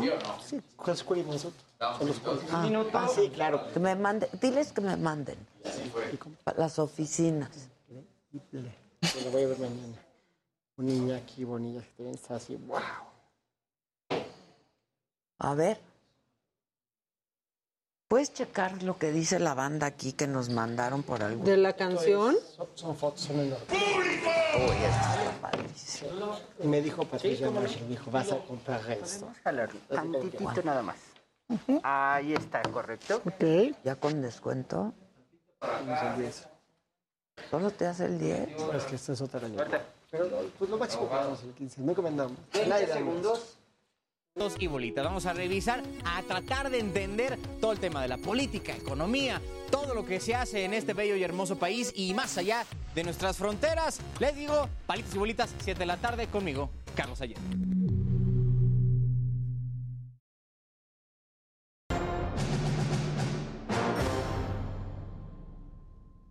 Bueno, pues ya estamos de regreso. Hoy es martes y hoy toca finalmente. Nos vemos. Finalmente. Nos miramos, nos me oyen, me Sí. sienten. Finalmente, finalmente. Sí, es La vida sin Claudia. Aguilar y Lancats. La vida sin ti es como un lápiz roto. No tiene punto. Ay, qué bonito. El carisma de Ilan también se pierde cuando estamos a la distancia. Exacto, El corazón de exacto. madre. El corazón de madre deja de latir fuertemente. Sí, caray. Qué bonito. Qué barbaridad. Pero pues no haces lo que se te encarga. Pero ya estoy chambeando. Es que te digo Ah, algo, ya es llevas muy difícil. cinco años chambeando. Pero alguna vez he atinado. De veras. ¿Vas a ir a la boda de nuestro amigo? No. ¿Qué No me- clase de amigo? No me invitaron, ya no somos amigos.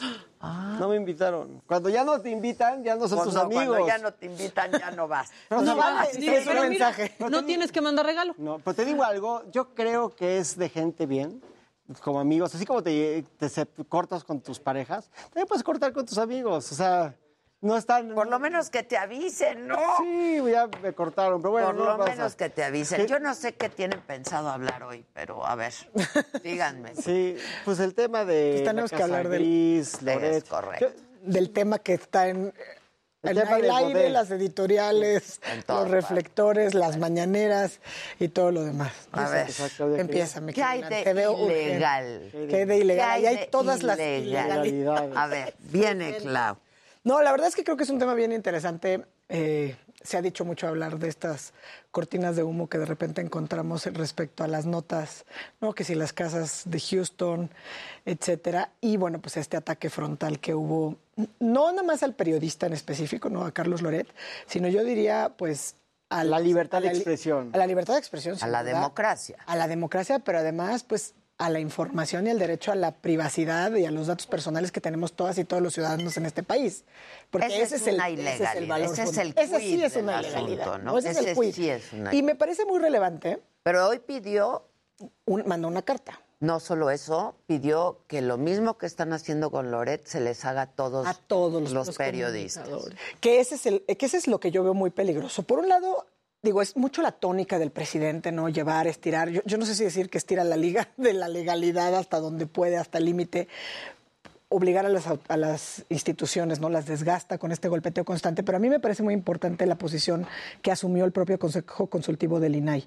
Porque el Consejo Consultivo del INAI, dentro de sus atribuciones, le mandó un comunicado al INAI, ¿no? Al Instituto Nacional, para decirle que es su obligación también iniciar estas investigaciones, digamos, para que se garantice que no se filtre la información de las personas, ¿no? Y dijo de todos.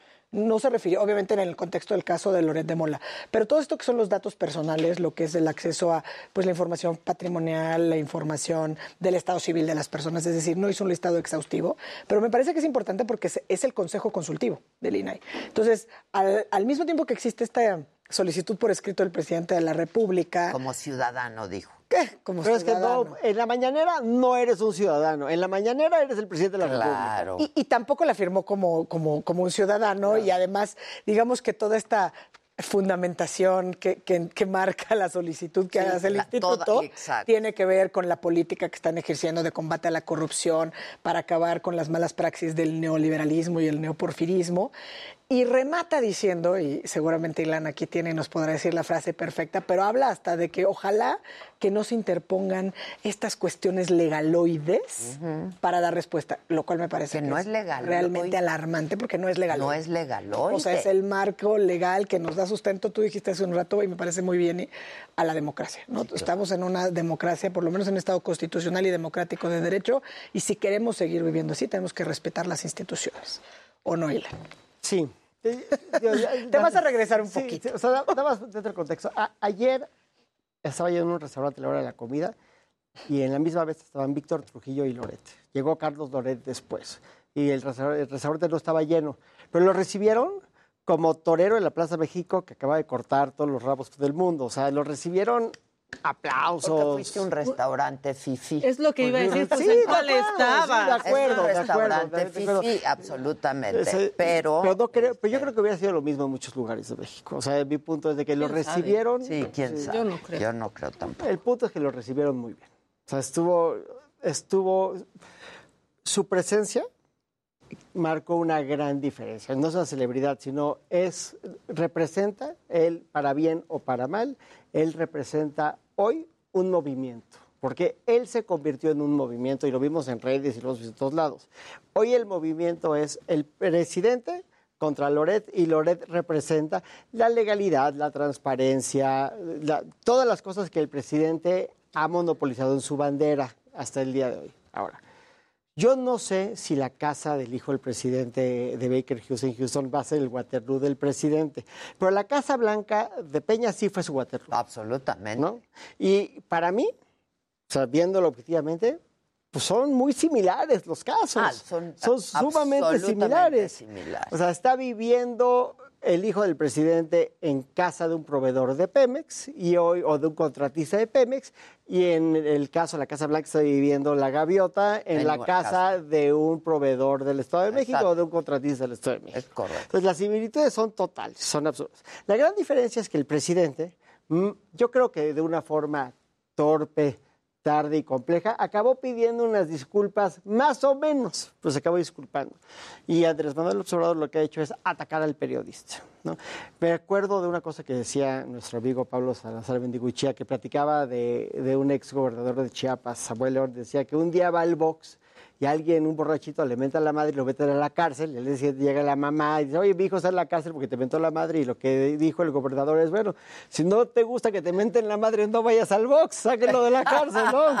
Eh, eh, el- Pues el- sí. el cargo, el cargo conlleva pues, Crítica. Crítica y escrutinio. O sea, no podemos pedirle el mismo escrutinio. Yo creo que aquí sale la raíz.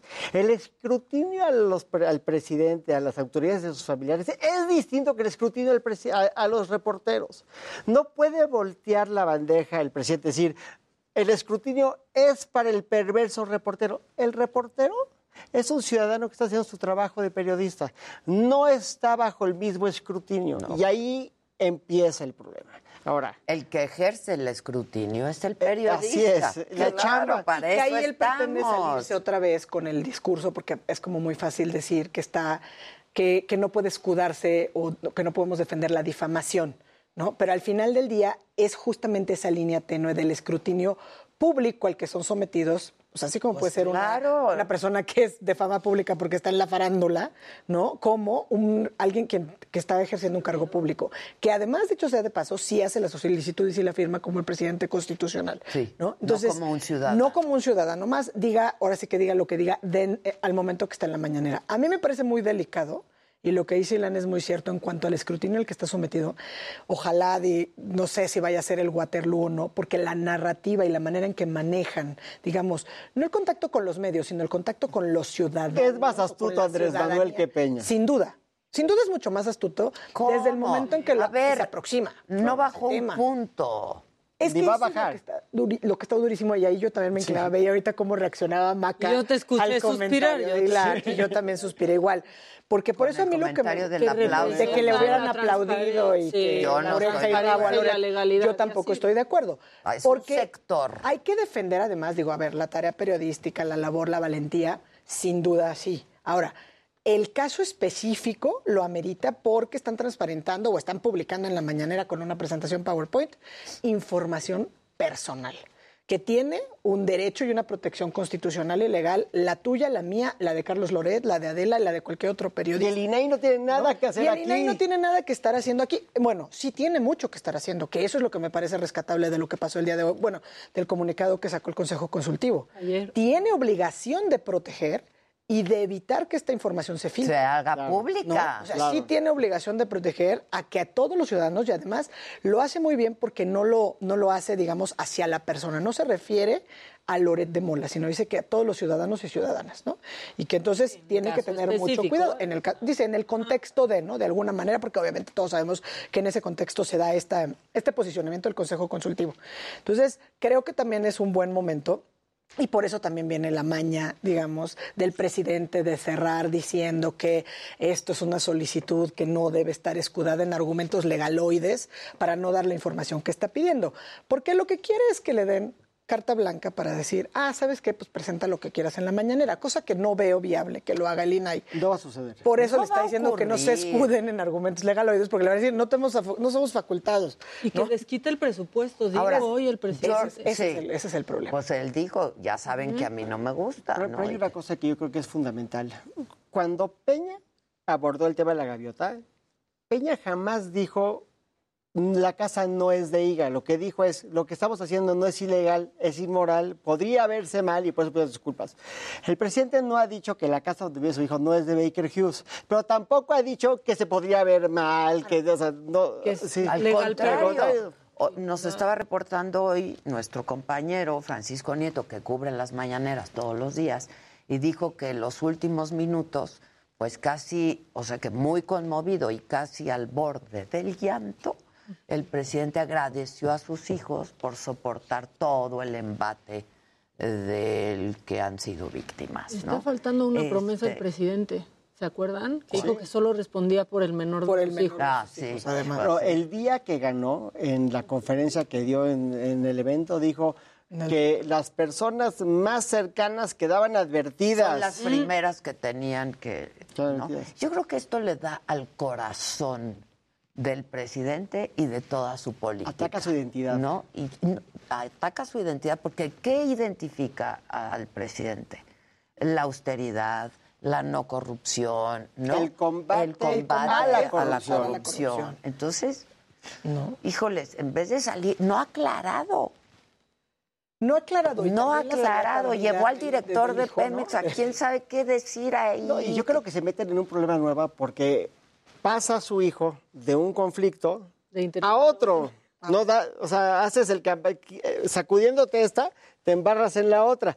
Es muy complejo. Ahora, yo no creo, y, y lo digo con toda la presunción de inocencia, yo no creo que necesariamente las cosas que estamos viendo son conflictos de interés, son ilegales. Lo que creo es que la falta de explicación es lo que yo digo. Es ¿Por qué no lo explican? Yo, yo coincido parcialmente. Coincido en que no necesariamente son ilegales. Sí creo que hay conflictos de interés. Claros, cuando tienes a un contratista de Pemex que graciosa o generosamente le facilita uno de tantos falta mucha que pueda llegar a tener. Claro, nos falta información y por eso, como abogados y abogados, tenemos que creer en el principio de presunción de inocencia.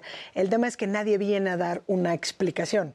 Y cuando el discurso del presidente es el combate a la corrupción, al nepotismo, Le dio al corazón. a la ilegalidad, pero sobre todo lo sustenta en la austeridad republicana en la que dice que va a vivir él y digamos su círculo cercano, pues entonces no hace sentido. Porque no hace sentido que tú traigas una campaña de reducción de los salarios de los servidores públicos, eh, una campaña así de frontal como prácticamente para eh, darle al traste lo que se ha venido construyendo, por ejemplo, en una carrera del servicio público, porque pues, no puedes hacer carrera en el servicio público si no vas a tener garantizados tus ingresos. Si al salir no vas a poder trabajar en ningún otro lado, porque es la ¿Durante cadena. cuántos Durante años? 10 10 años. Es, Es todo una lo que se va armando, ¿no? Ese es el ensamblaje que se vuelve peligroso. Entonces, con esta narrativa, sí, en el caso de Peña, bueno, pues lo vimos, vimos que salió trastabilló de una explicación, luego salió la propia gaviota, ¿no? Todos Y luego pidió perdón. Y luego ofreció per- hubo disculpas. memes y ofrecieron disculpas. Ofrecieron disculpas. Dijo, Y había hasta cierto punto una, una trayectoria profesional con ingresos que podías también venir a justificar, que fue lo que intentó hacer en su momento la gaviota, pero sin duda esa fue la debacle de Peña. que también lo hizo mal. ¿no? Muy mal. Pero la gaviota ganaba muy bien. ¿no? Y hizo muy mal en la defensa porque además como... pues, Lo hizo mal. Fue muy prepotente. Exacto, exacto. manera, con, digamos, la ciudadanía. Y sin, e- o sea, sí, ¿no? exacto. Como que no se sentía empatía en esto. Exacto. Ahora, el discurso del presidente es perfecto, o sea, es impecable desde la perspectiva de queremos construir un México más igualitario, donde no sea un México de solo unos pocos. Y nadie está en contra Y de eso. nadie está en contra de eso. Nadie está en contra de eso. El tema es que del discurso a los hechos no hemos visto ninguna consistencia. Ahora, el hijo tiene derecho de vivir Donde como quiera, él como quiera. quiera. No, digo, a, a lo mejor a su papá no le gusta, pero... No, pero lo que sé, yo, a ver, yo estoy de acuerdo en todo lo que has dicho. Yo creo que el hijo, o sea, yo repito, yo no, yo no asumo automáticamente que el hijo está actuando mal, pero lo que sí tiene que ser el resultado de esto es que se tienen que iniciar los procesos de investigación para ver si hay o no hay Ah, conflicto de eso interés. sin duda. ¿no? O sea, todos, o sea, y si va a quedar muy No a Loret. inhabilitada, claro, es, No a Loret. es a Baker Hughes, no al hijo, ¿eh?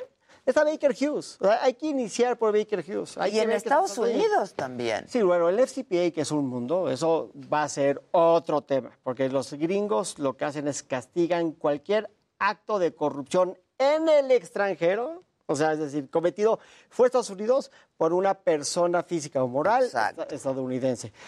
Si Estados Unidos lo va a iniciar o no lo va a iniciar, no lo sé. Yo creo que sí, porque hoy el ataque a la corrupción internacional es prioridad en la Casa Blanca. Eso es, es un hecho, no es mi opinión. O sea, hay un task force, o, eh, lo- cambió la ley, lo han elevado. O sea, sí creo que eso va a ser sí o sí. Y puede ser que eso sea parte del disgusto del presidente. O sea, hoy, pensando en voz alta, podría ser que va por ahí. Pero lo que tienen que hacer es investigar. Y si hay que inhabilitar a Baker Hughes, pues, Pues sí, así pues que, como se dice en inglés, que será, será. Sí, ¿no? sí. Sí, hablar. Sí, sin duda. A mí me parece que, que hay mucho para aquí hacia dónde hacernos. O sea, no, te escuchaba con el tema de la corrupción. Y sí, el tema que puede detonarse es este combate a la corrupción que no se está dando en sede interna, o sea, que no se está dando en México, ¿no? Y que efectivamente con todos estos mecanismos de compliance en Estados Unidos o anticorrupción ¿no? aquí en México, que efectivamente a todas aquellas firmas ¿no? que cotizan en bolsa o que tienen Pues sí. ciertas obligaciones legales. Pero Baker Hughes tiene que hacer disclosure. Y que porque- tienen que hacer A la disclosure. SEC. Porque si Baker Hughes es una empresa pública, como me imagino que lo Sí es. es, sí es, yo pública, leía que sí es. Entonces, todos los años tiene que llegar y avisar, oye, tengo una investigación, tengo, tengo esto, ¿no? Aquí está el problema. Y eso cambia el juego por completo, porque si lo sabes y te lo guardas y no hay disclosure, entonces las penas pueden ser de cárcel y billonarias, lo cual es muy distinto si tú llegas y dices, oye, me acabo de dar cuenta de esto. Entonces, de que Baker Hughes va a tener que reportarle esto al SEC, que es la autoridad que revisa las empresas públicas, y seguramente a Justice también, que es la Procuraduría, lo va a tener que hacer. Entonces, ya veremos eso en qué acabe. Y eso no es algo que tenga el control el presidente. A nada, ni la Fiscalía de, de- de-. Ahora, lo que, lo que pasa es que el presidente, desde que exhibe eh, el ingreso de Loret, o el supuesto ingreso de Loret, ¿no? Eh, Ahí sí se está cometiendo una ilegalidad. Ahí se está cometiendo una ilegalidad. ¿No? No solamente fue excesivo. No una. No. Varias. Varias. No una. Muchas. Varias. Hay concurso. Y yo creo que eso también es importantísimo, ¿no? Que es algo que hay que manejar además con mucho cuidado, porque yo lo veía, justo cuando lo veía decía, es que es tal el desparpajo con el que a sabiendas, porque además sí sabemos que así actúa, o sea, él tiene conocimiento de que lo que está haciendo es ilegal. Claro que lo sabe, hombre. Contrario a lo que dice en el discurso de que no hay intocables, sí se siente y se asume intocable. Pero no se asume intocable por las mismas razones que aquellos de los sexenios anteriores se, se asumieron intocables. Él se asume intocable por este halo de austeridad republicana y de transformación casi mesiánica del cual él solito profesa. De su Al prioridad estar ahí- moral. de su prioridad moral. Exacto, pero al estar ahí es muy delicado el, el problema en el que siempre nos pone como ciudadanía, y diría, para no meternos nada más en qué se puede hacer como acción legal o no, porque efectivamente incurre en un delito que además él mismo evitó y logró que se hicieran las reformas constitucionales y legales pertinentes sí, para sí, sí. Juzgar al presidente de la República en su encargo por delitos. ¿No? Como digo, hizo estas modificaciones, ¿por qué? Pues porque precisamente en esta superioridad moral nadie iba a venir a perseguir a nuestro líder, ¿no? Porque no iba a ser capaz de cometer ningún ilícito. Claro, Entonces, ahora digamos, volviendo a estos paralelismos de nuestra propia historia reciente, pues ¿qué- ¿quién se va a aventurar a decir, ok, voy, que, que además debería de hacerlo, ¿no? Debería hacerlo Loretti, debería de hacer cualquiera, cuando Beatriz la expuso, eh, cuando las ocupas que llevaba víveres, ¿no? Que también es que quién es esta persona y trabaja para tal lugar. O sea, esta información que sí deberían presentar las denuncias ante la fiscalía, ¿no? El tema es que te pones en una posición donde otra vez lo pones como víctima, ¿no? Un poco pensando en el desafuero. Ajá, sí, sí, Hace sí, sí, Ya algunos años. Entonces, él le juega mucho a esta apuesta. Y lo hace porque muy es bien. Muy de la víscera. Y le No sale. es de la sí, es de la víscera, es de la víscera. Si yo fuera asesor del presidente, que no lo soy, pero si yo lo fuera, yo lo que le diría es, estas crisis son inevitables. Estas crisis llegan con el cargo, son parte de la vida. Lo importante es cómo la vas a afrontar. Exacto. Y yo creo que la solución es hacia el otro lado. En vez de atacar a Loret, yo creo que hay que hacer un análisis, qué pasó aquí, castigar a quien se tiene que castigar, ¿no? hacer lo que se tiene que hacer y decir, la corrupción no desapareció, pero la diferencia es que nosotros sí la estamos combatiendo. Es una oportunidad, es una verdadera oportunidad. Dicen que los chinos, crisis y oportunidad es la misma palabra, ¿no? Es una oportunidad, exacto, es una exacto. oportunidad. Debería de atacar de otra forma. Yo creo que, que la forma en la que se atiende esto y lo que viene, porque no es el último de los problemas. o sea, Estamos a No, esto apenas va a empezar. Hay esto que- apenas ¿Y tú no crees que sus asesores, o sea, a mí, yo, yo sí creo que los asesores tiene que haber, o sea, hay gente muy sensata a su alrededor. Que le dice. Que claramente le Pero dice, él, él apuesta a lo otro. Él actúa como es él. Y por eso se sale. Claro, porque además en la lógica sería muy fácil el mismo discurso, que además es bastante vacío de vamos a combatir la corrupción, cómo se barren las escaleras de arriba hacia abajo, etcétera. Nos ha mantenido tres años escuchando lo mismo, con independencia de que en los hechos no suceda nada Esto es distinto. él, esto es él. ¿no? Entonces, podría claramente haber salido a decir, vamos a investigar, y si es mi hijo, como dije, como Claro, ¿no? lo Y di- como lo dije, quedado. Queda, queda como un dandy, nadie está investigando nada, como no están investigando ninguno No de otros están asuntos. investigando Hoy ya lloró nada. por los helicópteros ¿No? arriba de su Sí. casa. Exacto. Pero de que le duele, le duele que Y es se humano. aproxima otra Oh, y crisis. le duele más que su hijo. Y soy, y soy empático, porque creo que está viviendo un mal momento. O sea, yo digo, si yo fuera el presidente, yo, este sería el peor momento de mi Sí, presidencia. no, Inclusive... no, se le ve ya porque fue- se, se ha ido exacerbando este asunto. Pues ya hasta Va le por declaró más, la guerra a España y no sirvió de nada. Le declaró No la guerra a. España, No, se no peleó con nada. Austria, Sí. eh, descalificó a los panameños. No, no, no. Todas estas intentonas, digamos, no sirven, no olvidó el nada. Porque no se va a olvidar. No distraen la atención. No, este tema no se va a olvidar momento. porque no lo van a dejar olvidar los otros. O sea, Y ¿me sabes entiendes? qué? Estamos a los tres años, pero además piensen en las fechas. O sea, estamos, digo, 15 de febrero que sucede esto y viene el 8M. Claro. Que es el otro peor momento Del y ha sido históricamente Es la piedra en el zapato, peor es la momento piedra de en el nuestro zapato. presidente. Y vienen elecciones. Y vienen elecciones. Porque si hay una oposición real al presidente de la República, la única es el feminismo. Y por eso lo sacan de quicio. Entonces, digamos, de aquí, de cara hacia el 8M, no puede ponérsele sino peor. Entonces, coincido con Ilana en que te tendría que reagrupar con sus asesores, respirar. No lo va a hacer. Salirse en. y- no, claro que no lo va a hacer, porque es Tú visceral. pensabas que hoy ya no iba a tocar el tema Loret, y va de nuevo. Y todavía dice, y no es personal. Y yo no estoy de acuerdo contigo, Claudia, porque sí es personal. No, claro que es personal. O sea, Sí, ¿cuántas lo que, dice veces? Claudia No, no, no, es que claro. el, el agravio va es más allá Ah, de sí, la el agravio trasciende a Loret. El agravio trasciende, Trasciende a Loret, a eso sin duda. que haga este ejercicio. Y Yo no creo que el presidente se tenga que poner en el, en el plan de tener un problema personal con No, no, no, personal, per- y corrijo, ¿eh? si se entendió así, es sin duda personal contra Loret, personal contra Víctor Trujillo, personal contra tres o cuatro periodistas que frontal y constantemente se han dedicado a la ayer, misma Carmen ayer Aristegui. tuvo al presidente golpe tras Y- golpe y- tras golpe. Y ha habido columnistas, igual le pega a Denise Dresser. O sea, es más, el ejercicio este de Twitter del viernes, pues digo, de quienes escuchan. El que estuvo lleno de bots. Lleno de bots. ¿no? Face. Malditos No bots. se pueden meter No se pueden meter Malditos bots, pero él bots. decía que eran bots, pero digo, Él dijo que eran Sí, bots. Había voces, ¿no? Pues digo, Pues, habló de El space es cuando estás intercambiando. O sea, Marta de baile, todo el mundo se sumó. Todo, to- todo el mundo se sumó, pero por eso te digo, porque es sin llegar a lo común de todos somos Loreto, algo así. Es que sí, es el ejercicio de la libertad de expresión, el ejercicio de las libertades, de la labor periodística. ¿Cuántos años le ha tomado a México llegar a donde estamos en hombre. materia de, de Y siguen muriendo periodistas. Y siguen muriendo Y siguen periodistas. muriendo. Y mujeres. Y van cinco y es y mujeres periodistas. Sí, febrero. mujeres periodistas. ¿no? Entonces, la verdad me parece desgarrador y a eso me refería. O sea, el- el- la postura del INAI, porque ahí viene el otro embate del presidente, es aprovecha esto y no lo va a dejar ir porque le pega a la Al INE, institución. claro, como al INE, como al INE. INAI. Entonces, desapareces el INE, desapareces al INAI, eres un autoritario. Y eres un dictador. Y En eso te estás convirtiendo en un dictador. Gracias, muchachos, como siempre. Qué gusto verlos, Igualmente, cara. ya los extrañábamos. Gracias. Gracias a ustedes, como siempre, por su atención y compañía. Mañana, 9 de la mañana, aquí en El Heraldo Televisión. Y, por supuesto, en la saga transmitimos simultáneamente. Gracias.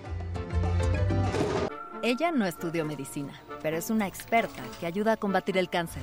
Con Verizon, mantenerte conectado con tus seres queridos es más fácil de lo que crees. Obtén llamadas a Latinoamérica por nuestra cuenta con Globo Choice por tres años con una línea nueva en ciertos planes al Nemer. Después, solo 10 dólares al mes. Elige entre 17 países de Latinoamérica como la República Dominicana, Colombia y Cuba. Visita tu tienda Verizon hoy. Escoge uno de 17 países de Latinoamérica y agrega el plan Globo Choice elegido en un plazo de 30 días tras la activación. El crédito de 10 dólares al mes se aplica por 36 meses. Se aplica en términos adicionales. Se incluye hasta 5 horas al mes al país elegido. Se aplican cargos por exceso de uso.